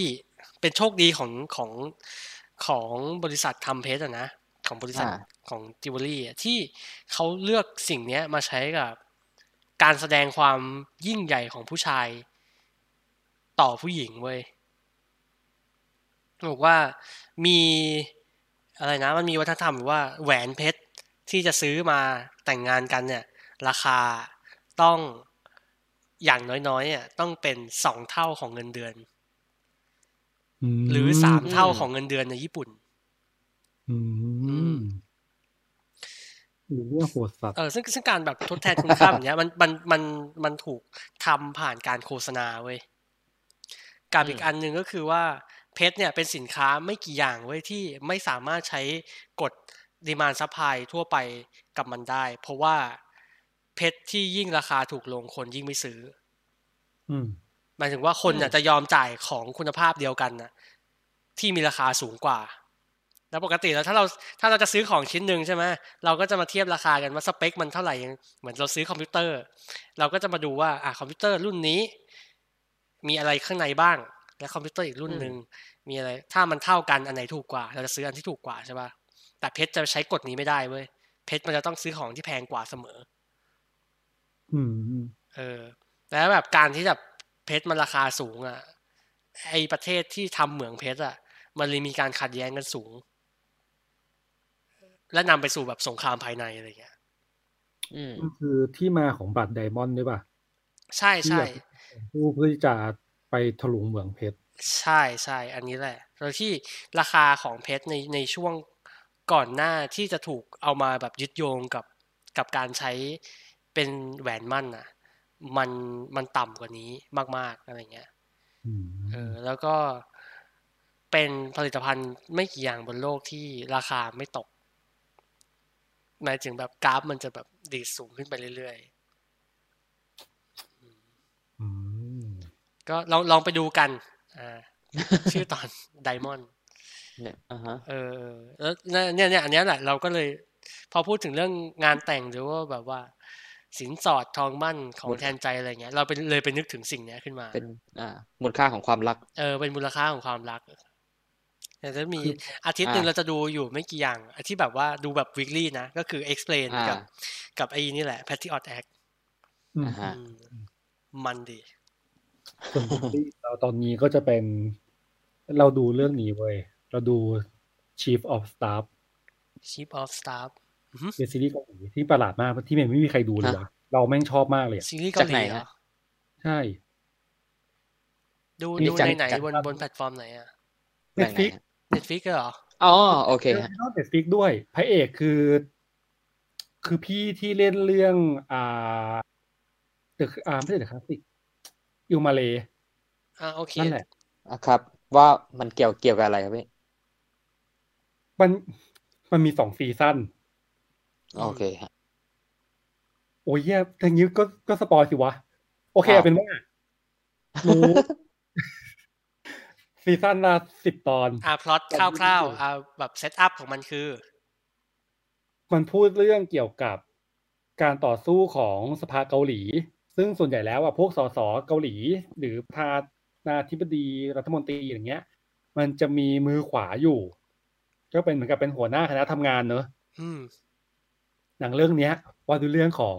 หัวหน้าคณะทำงาน อ๋อก็คือ chief of staff ตรงตัวเลย อืม นั่นแหละ แต่ก็จะเป็น คือด้วยความที่เราอะดู d e s i g n a t e Survival 60 Day ของเกาหลีเนอะ อ่า แล้วมันก็สักเกตเรื่องนี้ขึ้นมาเว้ย แม่นเรื่อง อ๋อเราอ่ะดูของอเมริกัน นะ เอ่อคีเฟอร์สุทเทอร์แลนด์ ฮะ ก็ก็มันอยู่นะก็ก็ก็ก็ พอจะจินตนาการภาพออกว่า เออ แล้วแบบว่า อะไรอ่ะ หัวหน้าคณะทำงานอะไรเงี้ย เขาจะต้องทำอะไรกันบ้าง เออ ก็ ใช่ ฟังดู นี่ เดื ย อดดูเดือดดี แม่งว่าด้วยเรื่องหัวหน้าคณะทำงานทำอะไรกันบ้างเลยเว้ย อืม เพราะว่าถ้าหากว่าเราดูอย่าง d e s i g n a t e อย่างเงี้ย เราก็จะเห็นแค่ว่าประธานาธิบดีต้องตัดสินใจอะไร แล้วก็จะมีคนให้คำปรึกษาในเรื่องนั้น อืม ๆ อยู่ แล้ว คือ มี โทร การ หาต่อดอะ มีการเล่น power play กันว่าแบบว่า ใช่ เออชักเขยื้อกันไปมา ซึ่งเนี่ยแม่งทำให้เห็นเลยว่า การที่สสหนึ่งคน แม่งได้ชิปออฟสตาร์ที่เก่งอะ่ะ คือยังไงมีผลยังไงและเราเห็นถึง เขาเรียกว่าลำดับขั้นของการเป็น การเข้าถึงอำนาจดีกว่า ใช้คำนี้ว่าการ อืม ลำดับขั้นของการเข้าถึงอำนาจทางการเมืองของเกาหลีอะไรเงี้ย ว่ามันสามารถเริ่มจากอะไรกันได้บ้าง อืม ตั้งแต่เด็กฝึกงาน มาเป็นหัวมาเป็นทีมทำงาน ซึ่ง ค่อยๆไต่ มันจะเป็นเซนส์คนละแบบกับ House of Cards ถูกปะ เอ้ย เราไม่ได้ดูเขาออฟการ์ด อ๋อ ฮาวฮาวการ์ดก็คือแบบพระเอกเป็นไม่ใช่พระเอก ก็คือตัวละครหลักอ่ะ พอใช้คำว่าพระเอกปุ๊บมันต้องแบบเป็นคนดีเลยใช่ไหมเอ่อออ่ะก็นี่แหละ ตัวละครหลักมันเป็นวิปรัฐบาล เป็นหัวหน้าวิปรัฐบาล อ่า ก็คือเป็นคนที่แบบคอยไก่เกลี่ยแบบว่าทำให้ทุกคนโหวตออกมาในเสียงเดียวกัน แล้วก็คิดดีลว่าเราจะต้องตอบแทนคนนี้ยังไงอะไรเงี้ย เป็นการแบบจัดสรรผลประโยชน์เรื่องนี้ข้ามไปก่อน เพราะว่าเราไม่ดูหลายซีซั่นแล้วอ่ะกลับมา อ่าฮะ ที่ Chief of Staff ซึ่งอันเนี้ยมันก็ทำให้ตัวพระเอกอะมีอุดมการณ์ด้วย แต่ว่าสิ่งที่มันน่าสนใจมาก ก็คือมันไม่ได้ทำให้ทุกอย่างมันเป็นสีขาวกับสีด อืม ำคือเรื่องแม่งเทามากอะเทาระดับแบบ อ๋อ ถ้าหาก อ๋อ ว่า นึกออกแล้วมันเป็นเกม of choice แบบว่า สุดท้าย ใช่ แล้ว คือมัน อ่ะถ้าคุณเชื่อในสิ่งนี้อ่ะแต่ว่ามันแบบไอ้ choice ที่โผล่มามันไม่มันมัน มั เป็น น มันจะไม่ได้สวยงามนะ เออมันจะ ไม่ ไม่ ว่า สว จะ ย ทาง งาม ไหนก็แล้ว เออ แต่ มันจะมีมันจะมีผู้ที่ได้และรับผลประโยชน์ เออ แตกต่างกัน คุณจะเลือกอะไร อืม แบบไหนนี่คือการประนีประนอมทางอำนาจอ่ะ เออ อ่ะฝรั่งก็จะเรียกสิ่งนี้ว่าด i เลมม่าถูกปะ เออไม่ไม่แน่ใจว่าใช้คำนั้นได้หรือเปล่า เออเออ เพราะมันคือมันคือการแบบทวงดุลอำนาจอะว่าแบบ อืม สุดท้ายแล้วเป็นอะไรยังไงบ้าง แต่ว่าเรื่องเนี้ยบอกเลยว่ามันมันไม่ได้ทะเยอทะยาน มันคือเหมือนกับมันมีความทะเยอทะยานสูงทำให้ซีซั่นสองอะมันก็ใช้ชื่อเรื่องเดิม แต่ว่าตำแหน่งมันเปลี่ยนแล้วกูสปอยเลย อ๋อโอเคโอเค แต่เพราะเพราะว่าโกโกที่มันตั้งอะมันค่อนข้างสูงมาก อืม ในระดับหนึ่งอะไรเงี้ยแบบอยากเปลี่ยนแปลงประเทศ แต่ว่ามึงเป็นเชฟออฟสตาฟมึงเปลี่ยนแปลงประเทศไม่ได้ มึงต้องทำยังไงต่อ อะไรอย่างเงี้ย อ๋อ อืม คือเราเราก็ดูได้เรื่อยๆ ตอนนี้มันออกมาแบบ เนี่ย เดี๋ยววันที่เก้าวันที่สิบเนี่ย จบแล้ว อ๋อ ไม่แน่ไม่น่าไม่น่าจะมีซีซั่นสามแล้วนะ คือน่าจะจบแค่นี้น่าจะสวยงาม เออเนี่ย ก็เลย เราเราเลยแบบรู้สึกว่า อะไรนะแบบซีรีส์บ้านเราเนาะเราเห็นความจริงจังของมันอะแต่เรารู้สึกว่ามันไม่สามารถ มันยังไม่สามารถไปแตะระดับนั้นได้ในเร็ววันเนี้ย อืม เพราะว่ามันโหมันละเอียดอ่อนมากเลยอะ มันไม่สามารถไปเล่นแบบ politics issue หรือว่าแบบการอะไรนะชำแหละเอ่อกลไกการทำงานอะของภาครัฐออกมาให้เราดู ใช่ ได้ส ใช่ นุกอะ อันเนี้ยแม่งคือเกมอำนาจ มันคือ power game ของแท้เลยเว้ย แม่งคือการแบบ เนี่ย เวลาอย่างวันเนี้ย ที่เราคุยกันเนี่ย ก่อนหน้าเนี้ยไม่กี่วันมันเพิ่งจะมีการยกร่างของ อ่าก รรมาธิการฉบับหนึ่ง อืมอืมอืมอืม ออก โดยการที่อยู่ๆก็มีสสฝ่ายค้าน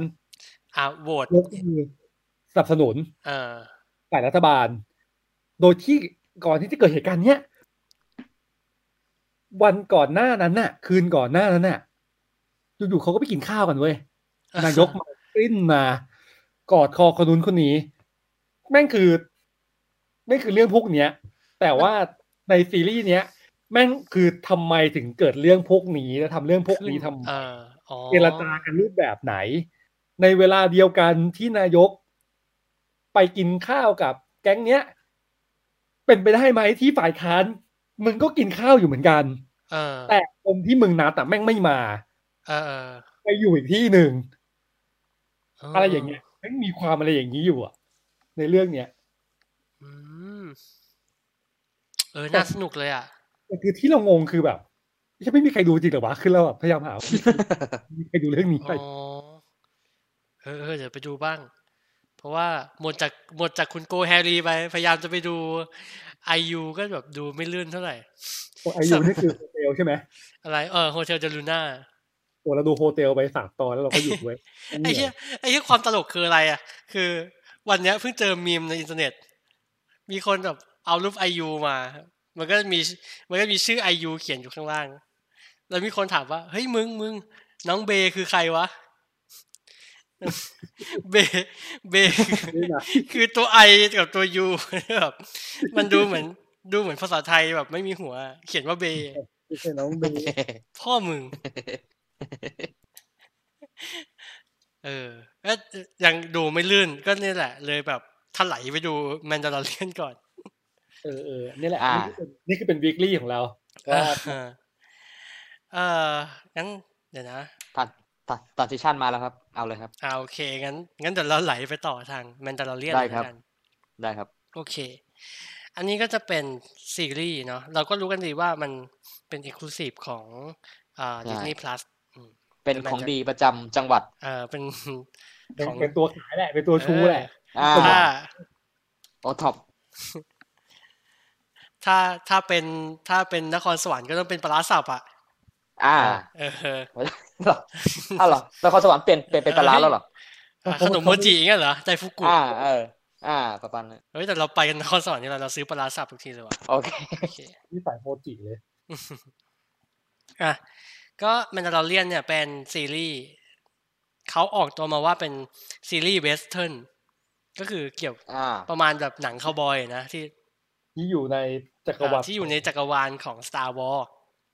คือจะเอาสตาร์วอลมาทำเวสเทิร์น อืมก็ตัวเอกเนี่ยก็เป็นนั่นแหละแมนดาร์เลียนก็คือเป็นชาวชาวดาวแมนดาลอร์ เอาเดี๋ยวเดี๋ยวก่อนนะ ไม่ใช่เขาไปลองกับโซโล่แล้วไม่เวิร์กใช่ไหม อ๋อ เวสเทิร์นเนี่ย เออว่ะแต่อันนู้นมันก็ ไม่ ดู รู้เว้ย มันก็ดูไม่เวสเทิร์น ก็ เท่าไหร่ ไม่เชิงใช่ไหมไม่เชิงนะโอเค เรารู้สึกว่ามันเป็นหนังแบบปล้นๆนะ มันเป็น โอเค อ๋อ เป็นไฮสตรีม เออใช่ใช่ไอ โอเค โอเค ตอนตอนโซโลเนี่ย เรารู้สึกว่ามันจะ มันจะเหมือนหนังหนังปล้นยุคเก่า อ่า ๆ อะไรอย่างนี้มากกว่าอ่ะที อ๋ออันนี้เป็นแบบ อ่าแมนดาลอเรียนอ่าชาวชาวดาวแมนดาลอยก็ถูกขึ้นชื่อว่าเป็นนักล่าที่มีฝีมือเออมันก็จะมีอาชีพอยู่ไม่กี่อย่างหรอก จะเป็นแบบว่าแบบทหารรับจ้างหรือนักล่าฆ่าหัว อืม ตัวเอกของเราเนี่ยซึ่งไม่เคยถูกเมนชั่นชื่อเลยในเนี้ยนะอาจจะถูกเรียกชื่อเล่นว่าเป็นแมนโดนั่นแหละ เหมือนเราเหมือนเราเรียกคนดำวานิก้า เออเรารู้สึกเหมือนกันว่าแบบเอ๊ะฟังฟังเรียกว่าแมนโดนี่มันดูมัน มันดูเหยียดมากเลยเนาะ เออ เหมือนเรา เหมือนเราเรียกคนอีสานว่าบักเสียวอะไรอย่างเงี้ย อืมอืม เออ นั่นแหละ มันก็ทำงานนี้ แล้วมันก็พบเจอเรื่องราววุ่นวายจากเอ่องานที่มันรับมา และและบางอย่างก็ขัดกับมอรัลของมันขัดขัดขัดกับเอติกของมันที่มันยึดถือในใจ เออ มันก็เลยแบบแหกกฎบางอย่างขึ้นมา ก็จะเกิดความวุ่นวายต่อจากนี้ อืม เอ่อราวๆนี้ ความเปรี้ยวของมันก็คือว่ามันอ่ะเป็นเป็นหนัง หนังดิสนีย์เอาบันเทิงที่รู้สึกว่ารสนิยมทางภาพ มันดีมากๆเว้ย อืม แล้วก็ใช้นักแสดงใหญ่นะ ฮะ เช่น ใวลา เช่นลูกค้าเอ้ยไม่อ่ะเราเริ่มจากแมนโดก่อนแมนโดเนี่ยคือไอ้นี่เว้ยเปโดรปาสคาล อืมฮึ คืออะไรวะ อ่า ถ้าใครดูเกมวัฟโทนก็จะรู้จักเจ้าชายโอเบริน อ่าฮะ เออ นั่นแหละนั่นแหละ นึกชื่ออยู่ใช่ เอออ่าแล้วก็อย่างลูกค้าที่ที่มันที่จ้างมันให้ทำงานวุ่นวายก็คือ คือแวนเนอร์แฮโซกอะ ตกใจมากตอนเห็นหน้าแกใน แบบ ตัวอ ฮะ ย่าง เฮียเขาเล่นหนังแบบนี้ด้วยเหรอวะ เออ อย่าว่าอย่าว่าแต่เล่นหนังเลยแกแบบแกเล่นหนังด้วยเหรอวะ เออ แกเล่นแหละแต่แบบ นั่นแหละ แกแกไม่ค่อยรับรับหนังการแสดง เออ แล้วแบบไม่ไม่รับงานการแสดงแต่โผล่มาทีนึงแล้วแบบโผล่มาเป็น สตาร์วอล เป็นสตาร์วอลเฉยเลยอ่ะ งงสัสสัสๆอืม ก็ถ้าให้พูดเนี่ย เราเรารู้สึกว่ามันสนุกในในเกรดที่ดีอ่ะ เพราะว่าหนึ่งแหละ คนเขียนบทคือจอห์นฟาฟโลอ่ะ คือคือคน มันแก ทำบทคุมมันแกคุม เออ งานสร้างหมดเลยใช่ไหม ใช่ เป็นอ่าฮะ เออจอห์นฟาฟโลก็ไอรอนแมนภาคแรกใช่ไหม ม สองสองด้วย เออถ้าถ้านึกไม่ออกก็นึกถึงแฮปปี้แฮปปี้ในในนั่นแหละ หนังมาเวล อ่ะ ก็คือคนคนนี้แหละ อืม แล้วก็จังก็บุก เออจังก็บุ๊กถ้าให้พูดอ่ะ มันคือเราคาดหวังกับวิเชอร์ยังไงอ่ะ เนี่ยเราได้สิ่งที่เราคาดหวังกับวิเชอร์ไปแล้วไอ้ที่แมนดาลอเรียน เฮียเศร้า ปะ แบกความกดดันมากนะตอนเนี้ยวิเชอร์ เออ มามาเพื่อนอ่ะ อันเนี้ยยังไงเนี่ย ขนาดนั้นเหรอคือคือคือเราไม่เคยเล่นเกมแล้วก็แบบไม่เคยอ่านหนังสือ โอ้ ไม่ คือคาคือ แรคเตอร์ของของของแกลออฟลิเวีย มันคือคนพูดน้อยเว้ยมันคือแบบมือโปรอ่ะ อ่า มันจะไม่ค่อย อ่า พูด แล้วมันจะเป็นนักปฏิบัติ อ่า เออ แล้วก็แต่ถ้ามันพูดมันก็จะกวนตีนมันก็จะมีความ อ่าฮะ แบบหยอกล้อนานาอะไรเงี้ยอารมณ์ขันจะ อ่า ร้ายๆหน่อย ซึ่งเนี่ย อ่า แหละ คือตัวละครของแมนโดเว้ย อ่า เออหนึ่งเลยในองค์ประกอบที่เรารู้สึกว่ามันไม่มันมันพูดน้อยเพราะว่าชาวแมนดาลอเรียนทุกคนมันใส่หน้ากากหมด อ่าฮะ มันจะไม่แบบถอดหน้ากากออกมาให้ใครเห็นง่ายๆ เพราะงั้นเราก็จะเห็นหน้ามันผ่านหน้ากากเนี้ยแล้วสิ่งที่จะเอ็กเพรสอารมณ์ของมันออกมาได้ก็คือ น้ำเสียงหรือวิธีโต้ตอบของมันด้วยคำพูดน้อยๆนั่นแหละอืมแล้วก็ท่าทาง มันเซตมันเซตตัวละครมาคล้ายๆ ตัวคลินคลิน คือใช่ใช่เขาบอกว่าแบบ ใช่ไหม reference มาจากพวก Clint Eastwood ในหนังตระกูลเวสเทิร์นนี่แหละ ในเอ The Good The Bad ใช่ใช่ อ่าฮะ เออแล้วก็เสน่ห์อีกอย่างหนึ่งอันนี้เชื่อแต่ทุกคนคงเห็นแล้วเนอะตามอินเทอร์เน็ตก็คือเนี่ยแหละ โยดา Baby Yoda ซึ่งมันไม่ใช่ชื่อโยดาใช่ไหม มันไม่มันไม่บอกชื่อว่าเป็นอะไรแต่ว่าเป็นเผ่าพันธุ์เดียวกับอาจารย์โยดาแหละถูกไห อ่าม ใช่ อืม นี่คือเป็นตัวละคร สาย ที่ไม่มีชื่อเป็นของตัวเองทั้งคู่เลยนี่หว่า ใช่ใช่เออ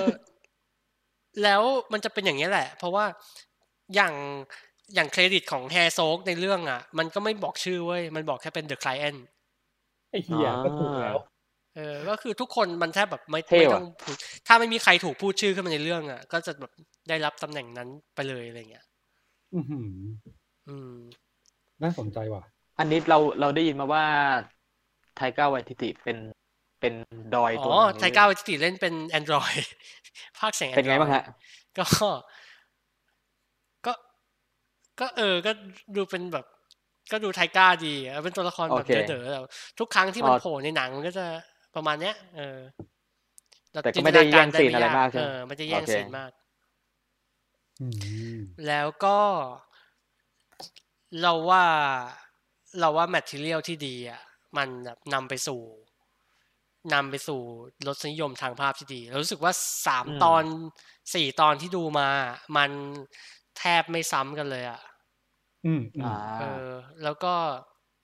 อ่ะอย่างตอนล่าสุดที่เราดูอ่ะมันจะมีซับอ่าเอ่ออ่ามันมีมันมี ATST อ่ะจะเป็นหุ่นยนต์เดินสองขา ฮะ เออแล้วมันทรีตไอเนี่ย เหมือนทีเล็กในจูเลสิกพาร์ก อะเออ มันทำให้หุ่นยนต์ออกมาดูน่ากลัวแบบนั้นอะไรเงี้ย เพราะถ้าเราเห็นใน อืม ใน Star Wars ภาคอื่น หรือหรือหรือเรื่องอื่นหลังอื่นๆจากเนี้ยไอเนี่ยมันจะเป็นตัวที่แบบไม่เก่งอะแต่อันเนี้ยมันคือมันคือการที่แบบมนุษย์ต่อสู้กับรถถังอะที่แบบมีท่าทีคุกคามเหมือนไดโนเสาร์อะ อืม อืม เออ มันเลยสนุกขึ้นมา วิธีการแบบ มันเลยเล่นสนุกกับพวกองค์ประกอบทางภาพแบบความต่างของขนาด เอออ อ่า แล้วก็เออทิศทางของของการแบบการการแสดงแอคชั่นอะไรเงี้ยมันมัน อ่า เออ มันดูเล่นสนุกกับเรื่องพวกนี้ได้ดีมาก อันเนี้ยก็ประมาณ คื ว่า อ แบบ อ่าม นุษย์ มนุษย์ปะทะกับจักรกลอะไรอย่างเงี้ย ใช่ใช่ใช่ อ่าเออเราเราเราเห็นทวิตเตอร์ฮือฮากันว่าแบบ มันเป็นเซเว่นซามูไรเวอร์ชันสตาร์วอล ขนาดนั้อืนเลยเหรอ ม มีความอย่างนั้นอยู่ นิดนึงใช่ไหมฮะ อืม นิดนึงนิดนึง ก็คือ โอเค คือคือตัวเอกอะไอไอแมนโดอะ เชี่ยผมพูดไปแบบ เหมือนเรียกเหมือนเรียกชาวเน็ต มันเรียก ว่าชาวเน็ตเหมือนเรียกคนดำว่าคน อ่า ดำเลยอะเออเออ มันก็มันก็จะมีมันจะมีเขาเรียกอะไรอะความแบบเทาๆทางศีลธรรมอยู่อะ อ่าฮะ บางครั้งมันก็โหด บางครั้งมันก็แบบเป็นคนดีมุ้งมิ้งอะไรเงี้ยเออมันจะมี เป็นแอนตี้ฮีโร่อย่างเงี้ย เออเป็นแต่เป็นแอนตี้ฮีโร่ โอเคฮะ อืมอืมก็ เชียร์ เชียร์เชียร์เชียร์ถือว่าเป็นของดี ถือว่าเป็น ถือว่าเป็นปลาร้าสับของ ดิสนีย์แล้วกัน เอ ก็ เป็น ถือว่าแบบ เดี๋ยวมันมาปีหน้าก็ลองอุดหนุนกันดู อืม ฮะก็ถือว่าแบบสอบสอบยกแรกของดิสนีย์พัทออริจินอลผ่าน ๆเออ ผ่าน ผ่านเหมือน ก็ ผ่านเหมือนเราแบบจะดู Netflix เราดูแบบ Orange is the New Black หรือว่าดู อ่า โบแจ็ค ตัว อะไร เปิด เงี้ย ได้เลยเอออ อ่า อ่า อืมอืมอันนี้ก็คือ Mandalorian ครับ ครับผม อ่ะ ต่อไปมีอะไรอีกนะ เอ๊ะ เราดูไนเอามา อ๋อ อ่ะ โอเค ไหนเอา เออ อันนี้ โอเค อันนี้ ซึ่ง เป็น มี เป็น คน ในในทวิตเตอร์อะเรารู้สึกว่ามันมีเสียง ชื่นชมเยอะแยะมากเลยเว้ย ใช่ อืม เฮ้ยก็ก็ จะเป็ ชื่ น นชมก็สนุกดี สนุกเลย แต่ด้วยความที่พูดถึง Star Wars ใช่ไหม เออ ใช่ เนี่ยแหละ สัก ครับ หน่อยฮะ หนังของ แลนด์จอผู้ห์นสัน หนังของผู้กำกับที่กำกับ Star Wars ภาคที่มีเสียงแตก เฮ้ย ระดับจักรวาล จนทำให้เขาไม่ได้กำกับภาคสุดท้ายต่อเนี่ย เก้า เราอะ ใช่ อยู่ฝั่งชอบเลยเว้ย เราอยู่ฝั่งชอบเหมือนกัน เออ อ่ะเดี๋ยวก่อนพี่ไอภาคจริง ๆ ภาคเก้ามันวางตัว ไม่ใช่ไลอ้อนนี่ มันเป็นคอลินป่ะฮะ หรอ แต่ตอนนี้เป็นเจเจอับลัมปะ อ่าใช่ฮะ ทำเอง เหมือนตอนแรกก็คือไลอ้อนมาแค่แบบมาแค่ลาเจไดแล้วก็แกจะไปอยู่แล้ว แล้วเขาวางไอคอลินเทเวโรไว้ อืม ที่ทำจู r าสสิกเวิลด์แล้วคอลินก็เหมือนแบบ ไปด้วยกันไม่ได้ น่ากลัวเฮี้ยๆแต่นั่นแหละครับ เขา ครับ คือผู้กำกับคนที่ทำให้ Star Wars เฮ้ย เราว่ามันดีแล้วเว้ยคิวเดอะพาร์เว้ย ใช่ Let- let it die if you have to if เสียง you แต have ก to do มากๆแต่ว่าจริงๆแล้วอ่ะหนังก่อนหน้านี้ของเขาอ่ะน่าสนใจนะ เพราะว่าเขาทำอ่า ลืมชื่อเรื่องเลย เขาทำเรื่องบริกมา ครับ บริก แล้วเขาก็ทำลูปเปอร์มา ครับ เราเลยรู้สึกว่า เอ้ย เออ แล้วพอมาทำ Star Wars อย่างเงี้ยเขาคงได้อะไรกลับมาเยอะเหมือน เอ้ กัน ก่อนหน้านี้ทำเรื่องแบบไอ้นี่ป่ะเอเลี่ยนที่มันเป็นอิมิแกนป่ะวะเดี๋ยวใช่ไหมออก ฮะไม่ใช่ฮะไม่ใช่ อ๋อไม่ใช่ไม่ใช่ใช่ไหม อันนี้คือพุ่มกับเรื่องบริก อ่าบริก เบรกแล้วก็บัตเตอร์บลูม อืม อ๋อ แล้วก็คือคนน่าจะรู้จักจากลูปเปอร์แหละ ใช่ฮะใช่ฮะ เฮ้ยลูปเปอร์เราก็ชอบด้วยนะ ใช่ใช่เขาเป็นคนทำหนังที่เราชอบเลย เออ เกือบทุกเรื่องเลยอ่ะ แล้วก็กำกับบางตอนของ Breaking Bad เฮ้ยจริงป่ะ เออ ใช่ครับใช่ มีมีสามตอน ไอ้เฮียไอ้เฮียนี่มั ตอน ะ ตอนที่แบบดัง ๆ เลยฮะ ออซิมันเดียสป่ะเออเออ อ่าใช่ฮะ อืม เออเออเขาเป็นคนน่าสนใจขึ้นมาแล้ว เหมือน นั่น เหมือนว่าแบบงานในลูเปอร์ทำเป็นส่วนหนึ่งที่แบบให้ได้ลาเจไดนี่แหละ น่าจะใช่นะ เออเพราะเขาเล่าเรื่องดี เรารู้สึกว่าเขา ใช่ เป็นคนเรื่องดีมาก แล้วเนี่ย พอ แล้ว เขาเป็นคนเล่าเรื่องดีแล้ว มาจับกับหนังอย่าง Knife Out อ่ะ Knife Out แม่งคือหนังสืบสวนสอบสวนเว้ย ฮะ ทุกคนไม่รู้ว่าได้ดูตัวอย่างหรือเปล่า แต่อย่างน้อยที่สุด ชื่อเรื่องอ่ะ มันบอกแล้วว่าดักสืบหาว่าใครเป็นคนฆ่าคุณปู่เว้ย เออ อ่า อ ฮะ ไม่ได้สปอยเพราะว่าหนังเรื่องนี้แม่งซีนแรกมึงก็เห็นปู่ตายแล้วอะ ฮะ แล้วหลังจากนั้นน่ะ อืม มันก็เข้าสูตรเลยเว้ยคือสูตรแบบ ก็เป็นแบบหนังฮูดันอิดใช่ป่ะแบบตาม ใช่ หา ใช่ ว่าใครทำ ใครทำแล้ว มันก็เป็นเหมือน แบบที่ได้ กูบอก แล้วก็มาตามกันว่า แล้วเหมือนกับว่ามันเป็นหนังที่มีความเล่าเรื่องไปข้างหน้าเรื่อยๆนะแล้วก็ให้ข้อมูลเราตลอดเวลา และพยายามเอาข้อมูลที่ให้อย่างรวดเร็วอะมาบิดดัดและปรับเปลี่ยนมุมมองเว้ยซึ่งเราว่าคุณแล้วจอห์นสันอะแม่งเก่งในการเล่าเรื่องโดยที่ไม่หลอกคน อืม ฟังดูงงป่ะ คือเราเพิ่งบอกไปตะกี้ว่า เนี่ยหนังแม่งหลอกเยอะมากเลย แต่ว่าจริงๆแล้วมันมันเล่าแบบไม่ได้หลอกใครเลยเว้ย แต่มันเล่าด้วยกระบวนการการสลับไดอะล็อกสลับตีนสลับมุมมอง อื ม เพื่อที่จะให้เราอะไปถึงจุดที่มันมันจะเฉลยแล้วว่าแล้วก็เป็นสิ่งที่บางครั้งเรารู้สึกว่า เราเคยคิดถึงคนนี้ไปแล้ว และเราก็แบบไว้ใจเขาไปแล้ว แล้วก็กลับมา ตัดออกจากช้อยไปแล้ว แล้วมันก็กลับเข้ามาในช้อยได้อีกอะไรเงี้ย ใช่เพราะว่าข้อมูลที่ให้มาเซตแรกอะมันถูกแล้ว แต่เราอะแม่งไม่เชื่อเขาเว้ย อืม เออเนี่ยเรารู้สึกว่าแล้วเจ้าสันแม่งเก่งมากในการบอกว่าให้ข้อมูลที่ถูกต้องหมดทุกอย่างแต่ว่าเราแม่งไม่เชื่อเขาเลย อ๋อมันเหมือนเทคนิคนี้มันจะใช้กับพวกงานเขียนเขาเรียกว่าแนวอะไรนะ unreliable narrator ไอ้ narrator ก็ แต่ คื เล อ เตอร์อ่ะฮะ อ่าก็คือคนที่แบบการการผัดกันเล่าเรื่องนี้แหละ แต่ว่ามันจะมีบางคนที่มีความน่าเชื่อถือต่ำกว่าคนอื่น ใช่ แม้ว่ามันอาจจะ ครับ พูดจริงก็ตามอะไรเงี้ย ใช่ แล้วบางคนก็รู้สึกว่าไอ้เฮียนี้หรือว่าจริง ๆ แล้วเราเป็นคน เป็นคนผิดวะ หรือเราเป็นคนทำวะอะไรเงี้ย จะมีความอย่างนี้ อืม ซึ่งเรื่องอ่ะ ไม่ต้องแคร์เลยนะ คือไปดูเลยสนุก อ๋อ แล้วก็ จริง ๆ แล้วหลาย ๆ อย่างในเรื่องอ่ะ มันค่อนข้างที่จะทำให้เราหลงรักตัวละครได้ง่ายขึ้น อืม และคาแรคเตอร์ในตัวละครจัดจัดชัดชัดๆอะมันเลยทำให้เราอะมีความรู้สึกร่วมและร่วมตัดสินไปด้วย อืม ซึ่งอันเนี้ยเราจะขอยกตัวอย่างอีกเรื่องหนึ่งที่เราว่าแม่งเหมือนกันเลยไม่รู้ว่าแบบมันคงมีเรฟเลนซ์ใกล้เคียงกันแหละ ก็คืออย่างปีก่อนมันจะมีเรื่อง Murder in Orient Express อ๋อ ผมจะ เออเออ ผมจะทักอยู่ว่าแบบ เหมือนไลออนจนสันทำเรื่องนี้ อ่า เพราะว่าแบบไม่ได้ทำงานอากาธาคิส เหมือน ตี้ ปัวโล เออก็เลยแบบกูทำ เออ เรื่องนี้ ไม่ เพื่อเพื่อกันชำระแค้น ไม่มีความอย่างนี้อยู่เว้ย แล้ว แล้วเรารู้เลยว่าแบบ เราว่าเขาต้องเป็นเนิร์ดหนังหนังสืออาร์ต ฮะ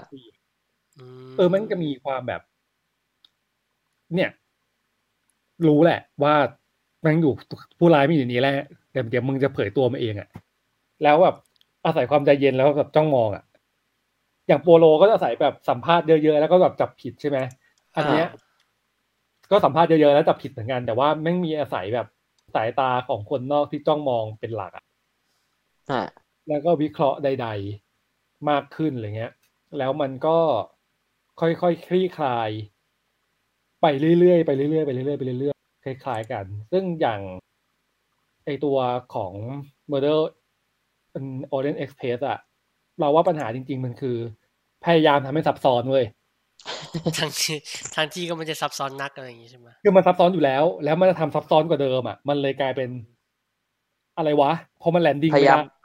พยายามสับหลอก เยอะไป พยายามสับหอกจนจนไม่รู้จะเอากลับมายังไง อ่ะ แต่อย่างแค่เจอสันอ่ะ ถ้าหากว่าคุณเขียนบทมาอย่างนี้แล้วอ่ะ คุณหลอกมันตั้งแต่ต้นแล้วอ่ะ ผมเชื่อผมทำตามเลย อืม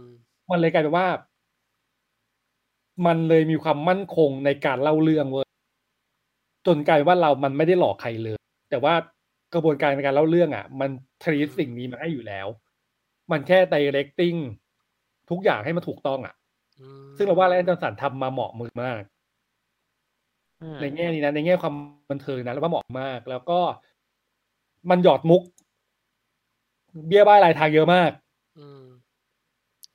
เออ เราเรารู้สึกว่าเขาเป็นคนที่ไหลไปกับงานบทอะได้ได้ดีได้ดีอะ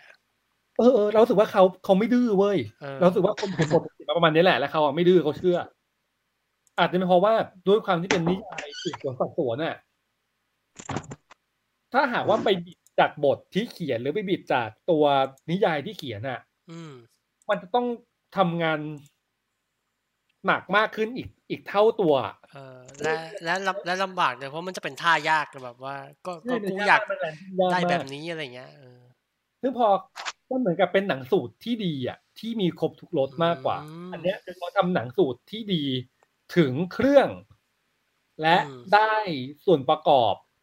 ทุกอย่างมาอยู่ตรงเนี้ยอย่างลงตัว ไม่ว่าจะเป็นนักแสดงที่ได้เบอร์ใหญ่ ๆ มา แล้วเข้าใจว่าทำไมได้ได้เบอร์ใหญ่ ๆ มาแล้วใช้กันลักษณะ ไหนอ่ะ คือมันเอามาใช้แบบ ใช้ได้อย่างคุ้มค่ามากๆ จริง ๆ อะไรเงี้ย แล้วส่วนที่เราชอบมากก็คือเราว่าอันเนี้ยมันน่าจะอยู่ที่ตั้งแต่ตอนตอนบทและ เราไม่รู้ว่าจริงๆหนังหนังมันการเมืองมากน้อยแค่ไหนเรารู้สึกอย่างหนึ่งที่แม่งการเมืองแน่ ๆ เลยว่ะ ก็คือเป็นบ้านคนขาวที่มีพยาบาลที่คอยดูแลคุณปู่อ่ะ เป็นคนลาตินอเมริกาเว้ย โอ้ ที่เราใช้คำว่าคนลาตินอเมริกาเพราะว่า เราดูจนจบอะเรายังไม่รู้เลยว่าเขาแม่งมาจากชาติไหน เพราะว่า ไอ้ลูกๆที่อยู่ในบ้านนั้นน่ะ แม่งพูดชื่อประเทศของน้องพยาบาลที่เป็นนางเอกเนี่ย ไม่เหมือนกันสัก คนละประเทศเลยใช่ป่ะ เออ เออ แต่ทุกอย่างทุกประเทศที่พูดมามันคือลาตินอเมริกาหมด อ๋อ เออมันเลยกลายเป็นแบบว่าเฮ้ยเรื่องนี้แม่ง มันพูดเรื่อง มันพูดเรื่องของการที่แบบว่าคนชนชั้นหนึ่ง ชาติเออ ถูกอีดการออกไปอ่ะ แต่มันมีคนดูแล คนที่ถือสมบัติทั้งหมดของบ้านอ่ะ อืมอืม เออเราสึกว่าอันเนี้ยมันน่าสนใจ เออก็ก็ดูมีความแบบ politics อ่อน ใช่ใช่คือถ้าแบบว่าถ้าจับจับเจอมันก็ก็คิดต่อ ๆก็ส ได้ นุก แหละ ดีเออเออ ใช่แต่ว่าอันเนี้ยเราก็แบบไม่ได้อยากลงลึกว่าแบบเอ้ยมันอาจจะเป็นพูดเรื่องบาเรียร์บางอย่างของของอเมริกาหรือเปล่า อืม วิพากษ์เรื่องใด ๆ ของอเมริกาหรือเปล่าว่าจริงๆแล้วถ้า ถ้าสนใจเรื่องเนี้ย ในหนังอ่ะ มันค่อนข้างที่จะใช้ภาษาภาพในการสื่อสารเยอะเหมือนกัน ในหลาย ๆ ซีนนะ ที่มีตัวละครตัวนี้อยู่ อืมอืม ร่วมกับคนทั้งบ้านอะไรเงี้ย มันมันจะมีภาพให้เห็น ค่อนข้างชัดอยู่ประมาณหนึ่งอะไรเงี้ย ถ้าหากว่าคนดูแล้วสนุกกับมันอะไรเงี้ย โอ้ แต่ถ้าดู น่ คู่กับมัน สนใจ เองเราเราค่อนข้างเชียร์นะ ฮะ อ๋อ แล้ ว่าว ตอนนี้ คือมันแบบ ยัง ว่า ทีวีที่เราชอบแดรี่ตูซี่ด้วย เราว่าก็ชอยนี้ก็เป็นเรื่อง อ๋ ที่ อตอบโจทย์ความบันเทิงอยู่ใช่ไหม เฮ้ยเดี๋ยวนะเขาเข้าวันที่สิบป่ะ เราเหมือน เออ กับเรา จะถามอยู่ว่า ตอนนี้มันสนิกอยู่ใช่ไหมพี่ เออเหมือนกับเราดู เหรออืมอืมน่าจะน่าจะสนิกอยู่มั้ง อืม นั่นแหละ แต่ว่ารอดู น่าจะเข้าวีคหน้าเนอะวันที่สิบเป็นต้นไป โอเคฮะ ค่อนข้างเชียร์เหมือนกัน โอ้จะเห็นแบบว่าดูกันแบบกระหน่ำมากแล้วก็แบบเสียงตอบรับค่อนข้างดีอ่ะ เชียร์เชียร์เยอะมาก เพราะว่ามันมีความ อย่างที่เราบอกคาดเดาไม่ได้ประมาณหนึ่ง แต่เราเชื่อแหละว่าถ้าคนดูอ่ะ หลาย ๆ คนก็จะต้องเดาไปต่าง ๆ นานาแน่ๆเพราะว่า เฮ้ย เดี๋ยว บ้าไปแล้วเอ่อเอ่อขอโทษที่แทรก อะไร นะครับ อะไร ก็คือเมื่อกี้เนี้ย จิ้มไปโดนไอ้นี่อ่า marriage story อ่า แล้ว ใช่ มันเข้าแล้ว แล้วใน Netflix อ่ะ แม่งโชว์คะแนนแบบ Rotten Tomato อ่าฮะ คือ เอากันแบบนี้เลยเหรอวะ อ๋อ ที่มันโชว์คะแนนใช่ไหมฮะ เออ ที่เน็ตฟิกใช้ในเน็ตฟิกขนาดนั้นเลยเหรอ เออ อ๋อขอเข้าไปดูบ้างเลยครับ เนี่ย เออเนี่ยจะบอกอยู่ว่าแบบถามสมโอดว่าแบบเราจะอัดกันวันนี้จริงๆเหรอวะเพราะแบบวันนี้มาเลเอกเข้านะเว้ย ก็ ก็ไม่เป็นไร เดี๋ยวเราค่อย เก็บ คุย เก็บไว้อาทิตย์หน้า เก็บไว้ ใช่ วิกห ใช่ น้าเพราะว่าเรารู้สึกว่าอันเนี้ยต้องดู ใช่ สกาโจนะมึง หนังไม่ยาวด้วย สกาโจกับอดัมไดเวอร์ครับอย่า บอม กัน บักนะเว้ยใช่ โนอาบอมบักเออ นี่ข่าวว่า ค่อนข้างเป็นตัวเต็งในรางวัลปีหน้าเหมือนกันนะ เออ เหรอ มาแรงมาแรงอยู่ใช่ใช่ แรงมากแล้วเพราะว่าเขาอะใช้วิธีการโกงมาเลยเมื่อคือไปเช่าโรงหนัง และฉายในโรงหนังก่อน บอมบักเนี่ยเป็นเป็นกลุ่มที่เราแบบไม่รู้สึกเลยว่าเขาป๊อปอะในช่วงสมัยที่เราเรียนนะ จริงๆแล้วสมัยนี้เขาก็ไม่ป๊อปครับ ก็ไม่ป๊อป เขาไม่เคย คือ เขาไม่เคยป๊อป มันไม่มันไม่ใช่แบบผู้กำกับกลุ่มป๊อปอะ คื ป๊ อ อปสุดของเขาคือเรื่องไหน โอ้โห อะไรวะนึกไม่ออกเลยอะแต่เราจำได้ที่เราชอบคือเราชอบสควิตแอนเวลอะ ใช่ คือคือเรารู้สึกว่าสสคริปต์น่าจะป๊อปสุด ที่ป๊อปสุด เพราะว่าเรื่องนั้นนะเข้าไทย เออ ใช่ไหม เพราะว่าสกิปต์แอนเวลอะเข้าไทย ก็เลยน่าจะป๊อปสุดในแง่ของความเป็นไทยอย่างเงี้ย ไอ้ แต่ ไอ้ ถ้าหากว่า อ่า พูดพูดในแง่ของความแมสและความดังจริงๆอะเราว่ามันน่าจะไปอยู่ที่ อ่าฟรานเซสฮาปะ ฟรานเซสฮา อ่า เออเออแต่เราชอบฟรานเซสฮาแบบมากๆแบบ อืม มาก ๆ เลยอ่ะในในหนังกลุ่มเนี้ยนะ เพราะว่าไอ้เหี้ยมันดูแล้วแบบฮาร์ดเบรกกิ้งมาก ๆ อ่ะ เออเออรู้สึกว่าเนี่ยเขา เอ็ม ก็ บี ทำฟรานเซสฮาแล้วก็เรารู้สึกว่าเขาอ่ะมีชื่อจากฟรานเซสฮาเนี่ย เหมือนเหมือนเป็นแบบเหมือนเป็นยุคสองของเขาป่ะ เออ เหมือนเป็นเส้นเหมือนเป็นแบบเส้นแบ่งเพราะแบบโนอาไอ้บอมบักสมัยใหม่กับ บอมบอมบักแบบ เหมือนอะไร ยุ นะ ค เหมือนเหมือนคนเลเอ ยุ ดะ คร้านเฟรม เหมือนคนเลเอดะยุคใจดีกับยุคใจร้าย อ่ะ คือยุคก่อนหน้าจะเป็นยุคใจร้ายไปจนตอนนี้เป็นยุคใจดี โอ้โห เอ้ยในนี้มีใครดูไอ้เมเลยูวิท เออไม่ได้ดูอ่ะ นะ ซึ่งก็เป็นหนังเน็ตฟิกเหมือนกัน เออ ไม่ได้ดู เพราะว่าเหตุผลที่เราไม่ดูอ่ะเหตุผลเดียวเลยเว้ย ฮะ ฟังดูเศร้าเหมือนกันนะเหตุผลที่เราไม่ดูคือเราไม่ชอบอดัมแซนเดอร์ เลยอ่ะ กรรม คือทุกหลังๆหนังเขาแบบ อ๋อเออเนาะ มันเหมือนกับมีหนังเรื่องหนึ่งอ่ะ ที่ตอนนี้เน็ตฟลิกฉายอยู่เป็นหนังของดรดูดิเทิลอ่ะ ชื่ออะไรนะ เอ็ดดี้เมอร์ฟี่อ่ะ Eddie แล้วถ้า อ่าฮะ ถ้าเราเลือกที่จะไม่ดูอ่ะ ถึงแม้ว่าฟีดแบ็กมันจะดี เพราะว่า เพราะว่าเป็นเอ็ดดี้เมอร์ฟี่ อ่ะ เรา เหมือกลั น ว เหมือนแบบว่าเราไม่ดูหนังล็อบสไนเดอร์หรือ อออ อะไรนะ เอ หรือ อ หรือเรา ถึง แบ แม้ บ ว่าเรา ไม่ดู จะเป็น ไม่ดูจิมแคร์รีที่ซีเรียสใช่ป่ะ อะไรอย่างนั้นอ่ะ เออๆโอ้ยน่าสงสารเขาเหมือนกันนะ อ๋อมีเรื่องหนึ่งที่เราพลาดไปดูเว้ยฟิกเพราะเรารู้สึกว่าเฮ้ยโอ้โหกลับมาหนังตลก เวิร์กแน่นอน คือ Murder Mystery ของคุณดัมแซนเดอร์ ตายละ แง่ โอ้โห มึงเอ้ย ไหนเอาไหมล่ะพี่ โอ้โหมึงเอ้ย บอกเลย ไม่แล้ว เหมือนอดัมแซนเลอร์เขาไม่ดีลกับเน็ตฟิกอะไรสักอย่างแบบ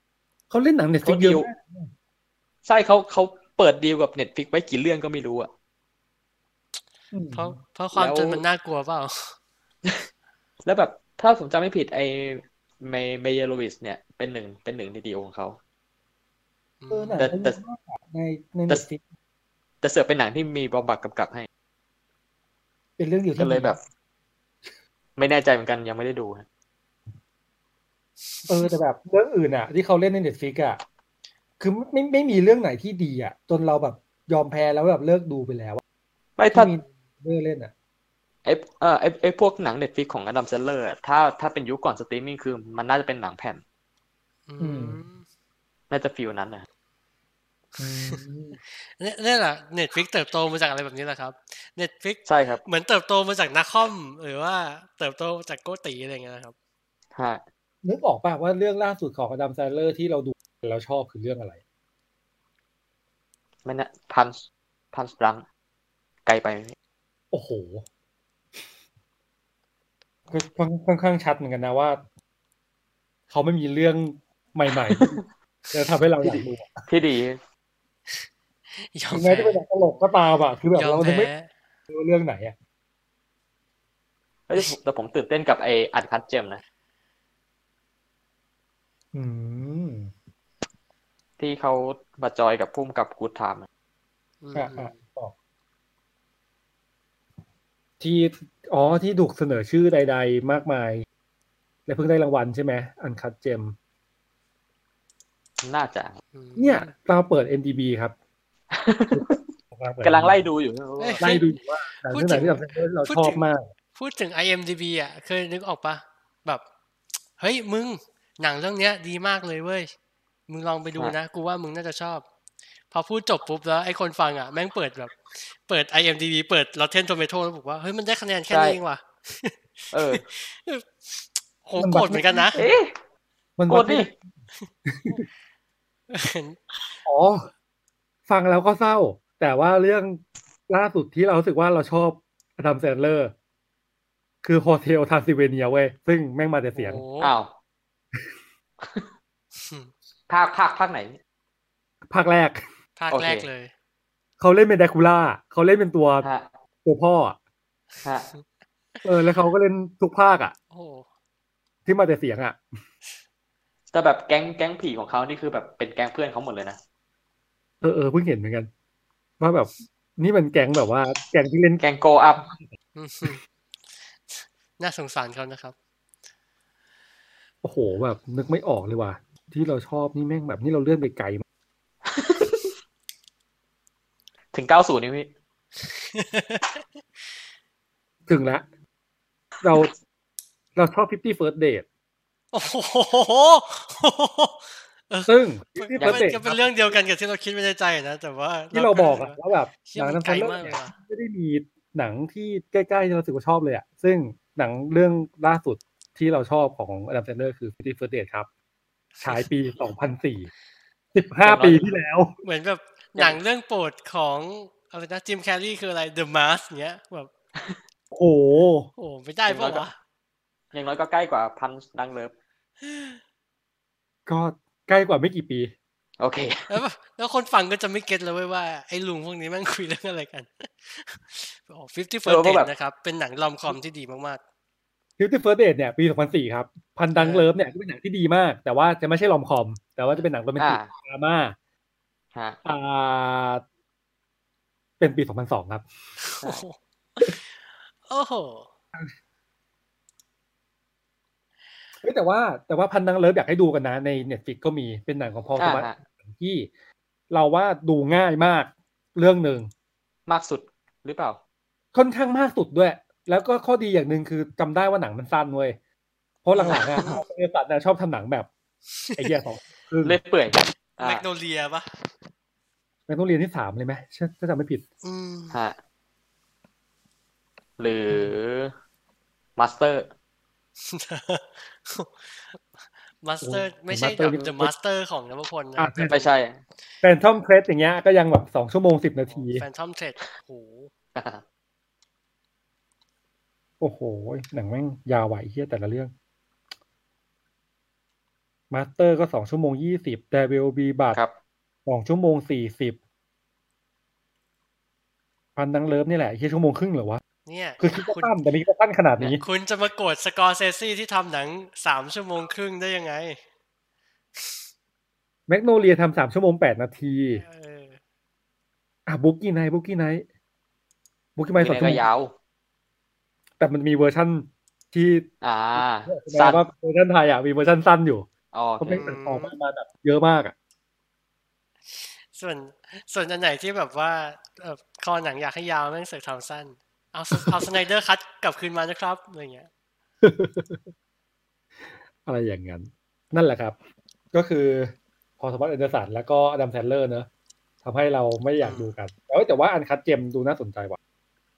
ใช่ฮะ อาจจะเป็นหนังเรื่องแรกในรอบ 15 ปีที่เราดูแซนเลอร์ คืออะไรก็ได้ที่แบบเซนเลอร์ไม่ไม่เล่นเป็นตัวเองฮะ ไอเฮียเล่นเป็นตัวเองทุกเรื่องล เอาเดี๋ยวเดี๋ยวขอขอตบท้ายแบบว่า ซีรีส์ย่อยง่าย สักหน่อยละกัน ฮะ อ่ะพอพูดถึงซีรีส์ย่อยง่ายทุกคนคาดหวังเลย เอา อ่า แบบ ว่า เรื่องนี้ชื่อ Midnight Diner ครับ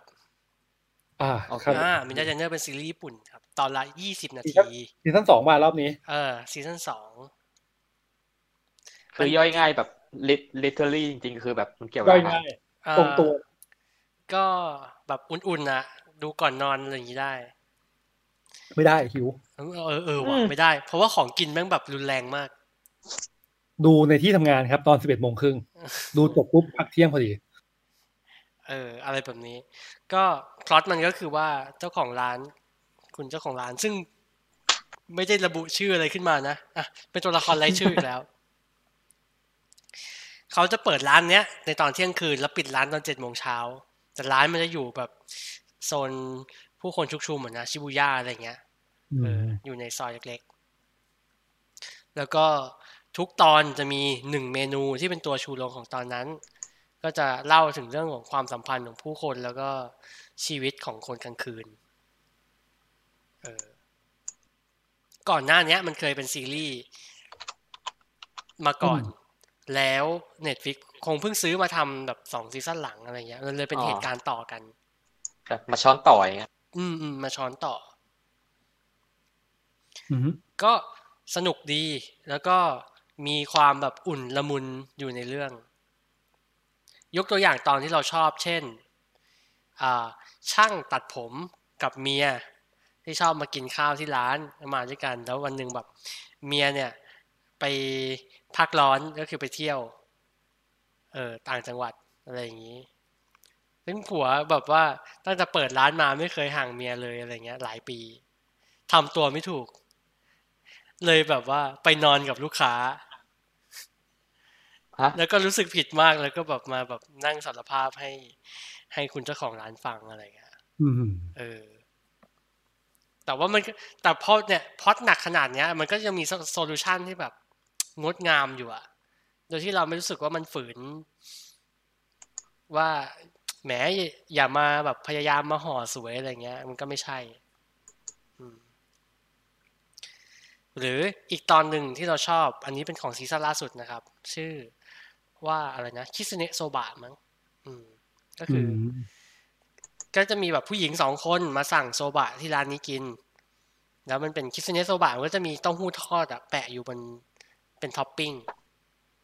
ก็บอกว่าอธิษฐานถ้าอธิษฐานกับเต้าหู้ทอดเนี้ยแล้วแบบสิ่งที่ขอจะเป็นจริง เขาเลยมากินเมนูเนี้ยที่ร้านนี้แบบเอาเคล็ดอะไรอย่างงี้อ่าสองคนเนี้ยมันก็จะไปไป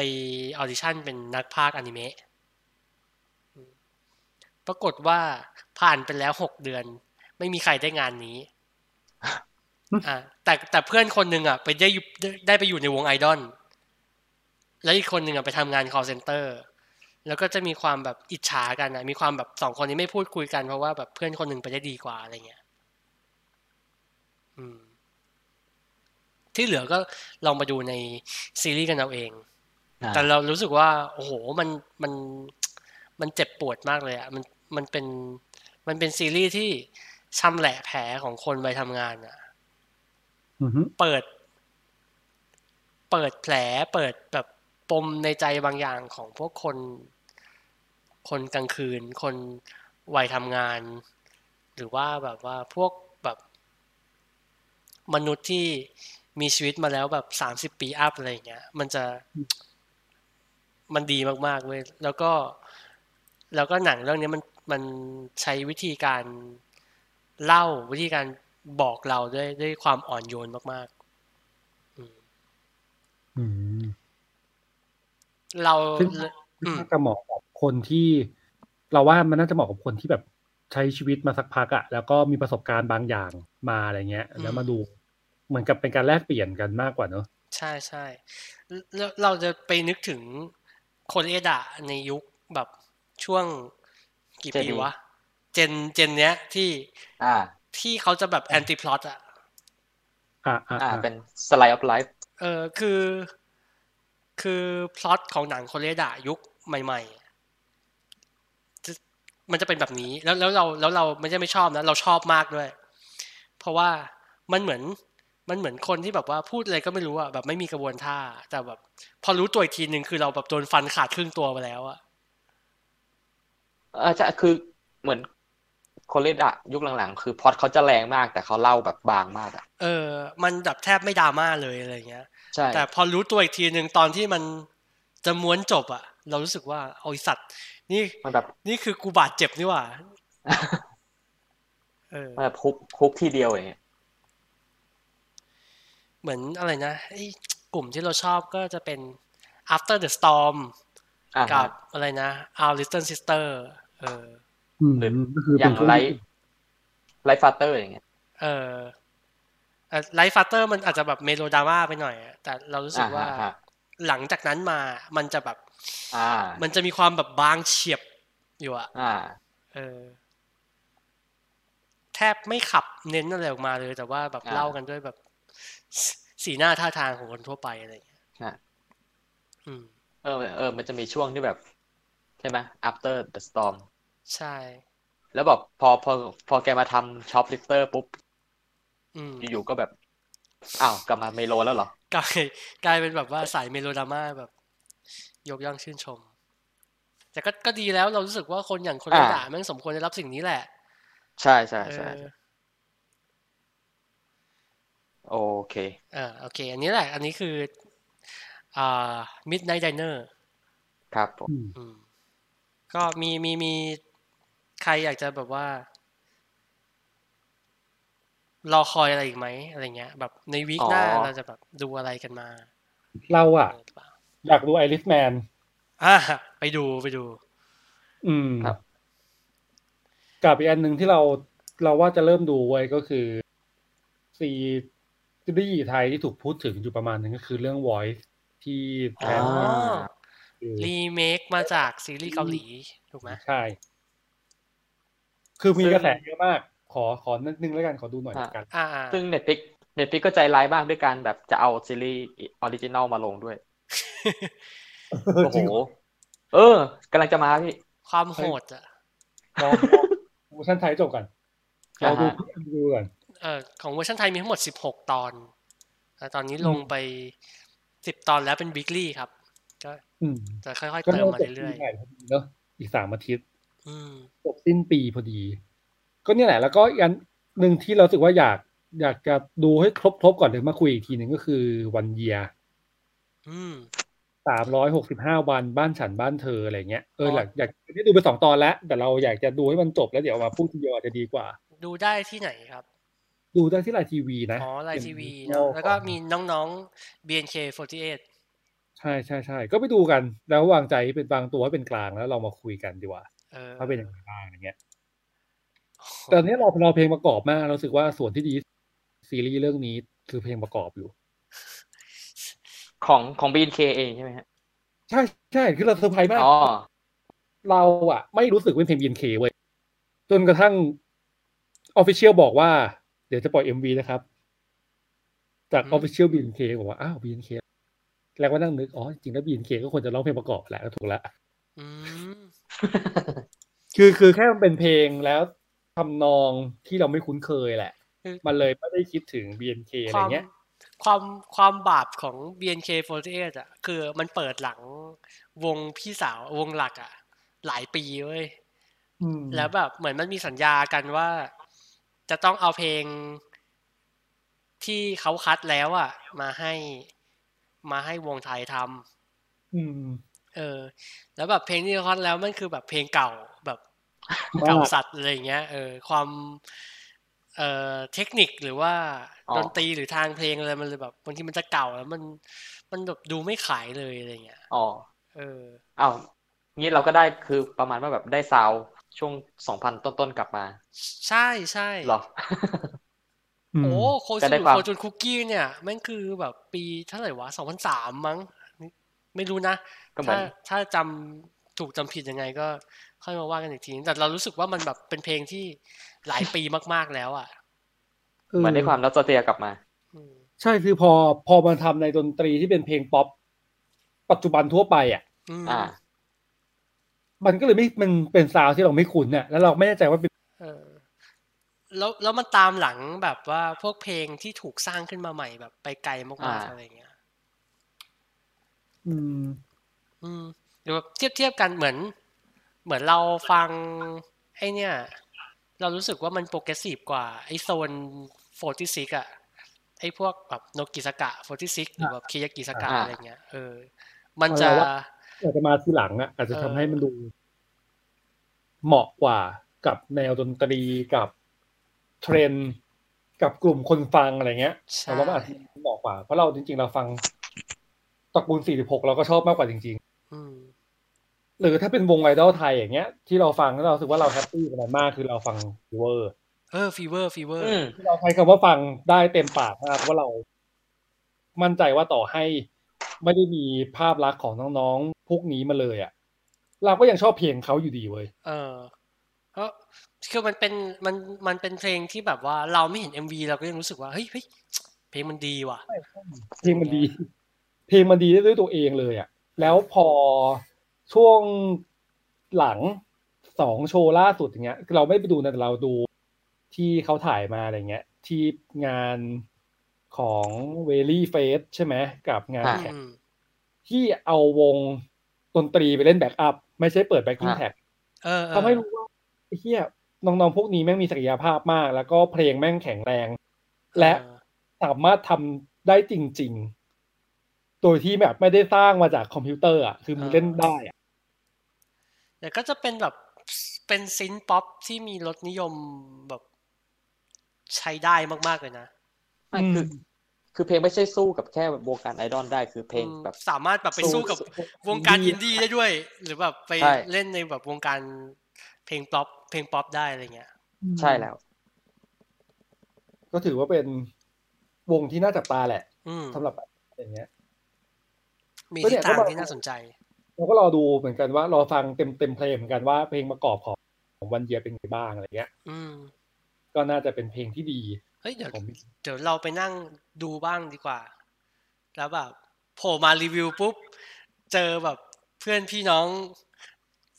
แฟนคลับ BNK ลุมกระทืบ อ๋อ กลายเป็นเรียกตีนไปอีก เฮ้ยอย่าไปกลัวครับของบางนี้ อ่าโอ เค ก็นั่นแหละก็เนี่ยเราถ้าเอาจริงๆคือเนี่ยเรารอดูวันเยียให้จบ แล้วก็คิดว่าน่าจะได้ดูไอริสแมนกับ m a r r i a g e Story อืม อีกเรื่องหนึ่งที่เราว่าถ้ามีเวลาจะไปดูในโรงก็คือ Ford V Ferrari นะ อ๋อ ฮะ อยากดูคุณคริสเตียนเบล ครับ ฮอปแอนชอว์เป็นเวทีวออสการ์ป่ะ อ่า แมนแมนแข่งรถ แมนแมนแข่งรถกันครับ แล้วแบบเออได้ข่าวว่าในเรื่องไม่ได้แข่งรถกันนะระหว่างอ่าคริสเตียนเบลกับคุณ คุณที่ติด แมดเดมอน แมต เออติดเงินไปก่อนอะทุกคนต้องไปช่วยเขาอะเออ อ่าใช่ ไม่ใช่คู่แข่งกัน อ๋อ แต่ว่าเอ้ยเดี๋ยวอยากดูเรื่องนี้ เออ เดี๋ยวอาจจะมีวิกหน้าเราจะชวนเพื่อนคนหนึ่งมา เขาอยากคุย อ่ะ เรื่องเอ่อไมฮันเตอร์มาก น่าจะบอกอยู่เหมือนกันว่าแบบอาทิตย์หน้าถ้า ถ้าถ้าไม่อะไรอาจจะจบ My Hunter แล้วก็ m a r r i a g e Story ก็ ๆ อืม ถ้าโชค ถ้ามีเวลามากพอก็น่าจะ อืมอืม จบได้ อืมอืมอืม เฮ้ยแต่ทุกคนในที่นี้ดูไมฮันเตอร์ซีซั่นแรกมาแล้วใช่ป่ะ ดูซีซั่นแรกซีซั่นสอง เออ ยัง ยัง เราว่า ได้แต่ อันนี้อันนี้อันนี้ไม่รู้ว่าคนอื่นรู้สึกไงกันนะ แต่เรารู้สึกว่าซีซั่นสองอ่ะ มันมีความดุเดือดอยู่อ่ะ ในในในตัวเรื่อง แล้ นะ วใช่ไหม อืม แต่แต่ต้องเข้าใจก่อนว่าซีรีส์ My Hunter เนี่ย มันไม่ใช่การแบบว่า มันเป็นเรื่องเกี่ยวกับการฆาตกรรมก็จริง แต่ว่าเราจะแบบแทบไม่เห็นเลือดเลยนะ ฮะ เพราะว่ามันคือมันคือเรื่องของอาชญากรน่ะมันไม่ใช่เรื่องการฆาตกรรม เออ อ่า ระดับความดุเดือดของของ My Hunter อ่ะ มันคือเวลามันคุยกันอ่ะ เหมือนมีคนเอาปืนมันไล่ยิงกันต่อหน้าเราอ่ะ จริงจริงจริงจริง เออ คือถ้าอย่างเราอย่างเงี้ยเรายังไม่ดูซีซั่นสองนะเราดูซีซั่นแรก ตอนท้ายๆอ่ะ คือแม่งโหดมากเลยนะ เออ ทั้งๆที่ไม่มีฉากโหดเลย เออ เอาแทบไม่เห็นเลือดเลยด้วยซ้ำอะไรเงี้ย แต่แบบเทนชันมันสูงมาก คือแค่แบบนั่งคุยกันน่ะ แล้วจ้องตา และแล้วเป็นรอยยิ้มด้วยซ้ำอ่ะ คือมัน เออ อ่า น่ากลัวมากอ่ะเออมันเล่นมันเล่นอะไรอย่างนี้กับเรา เออก็จะเป็น มัน แบบประมาณแบบลูกหลานของแบบฮันนิบาล ซึ่งไม่มีฉากกิน เออ คน มัน ให้เราดูอะไรเงี้ย เออเหมือนเหมือนมันรับมรดกมาจากตระกูลพวกไซเลนส์แล้วเอามาแบบปูพื้น อะ อืม ได้ครับ อ่าโอเคงั้นเดี๋ยว วันนี้เราพอกันเท่านี้ก่อน แล้ว เอ๊ะ แล้วอยากจะบอกเวลาเวลาจริง ๆ ในการอัดมากว่า นี่คือจะตีสองก็นะครับ ทุ กคน ใช่ครับ เออใช่ ปกติ เมาส์เพลินเหลือ ปก เน ติครับ เอ่อ นั่นแหละ ก็ ครับ นั่นแหละ เดี๋ยวไว้มาเจอกันสัปดาห์หน้า เอ๊ะ แพทจะมากับเราด้วยไหม น่าเดี๋ยวเดี๋ยวเดี๋ยวบอกอีกทีหนึ่ง อ่า นั่นแหละครับ โอเค ว่าถ้ามาได้ก็จะมาครับ อ่อ เพราะว่า เออ หน้ามันจะเป็นวันที่สิบสาม อืม สาม เนอะหน้าน่าจะยังได้อยู่ครับ โอ้ ไม่ สุ น่า กร์สุกสิบสามพอดี เย่ เฮ้ยแต่ถ้าแต่ถ้าดึกมากอาจจะไม่ได้ครับเพราะว่าวันที่สิบสี่เรามี งาน อ๋อ โอเค โอเค งั้น เดี๋ยวค่อยว่ากัน ค่อยว่ากันอีกที ไว้มาเจอกันใหม่ครับกับ อ่าไอ้เฮีย วันวัน วันวันฉันดูอะไร พิมช็อกไม่ใช่พิมช็อกนะฮะ ดิฟช็อป มันมาสะดู อะไร เออ อ๋อ โอเค ครับ มาพบกับวันวันสันดูอะไรได้อาทิศหน้าครับ ครับ สวัสดี อ่ะ ครับ พูดเอาพี่แพทพูดปิดให้เลยโอเคครับสวัสดีครับ สวัสดีครับ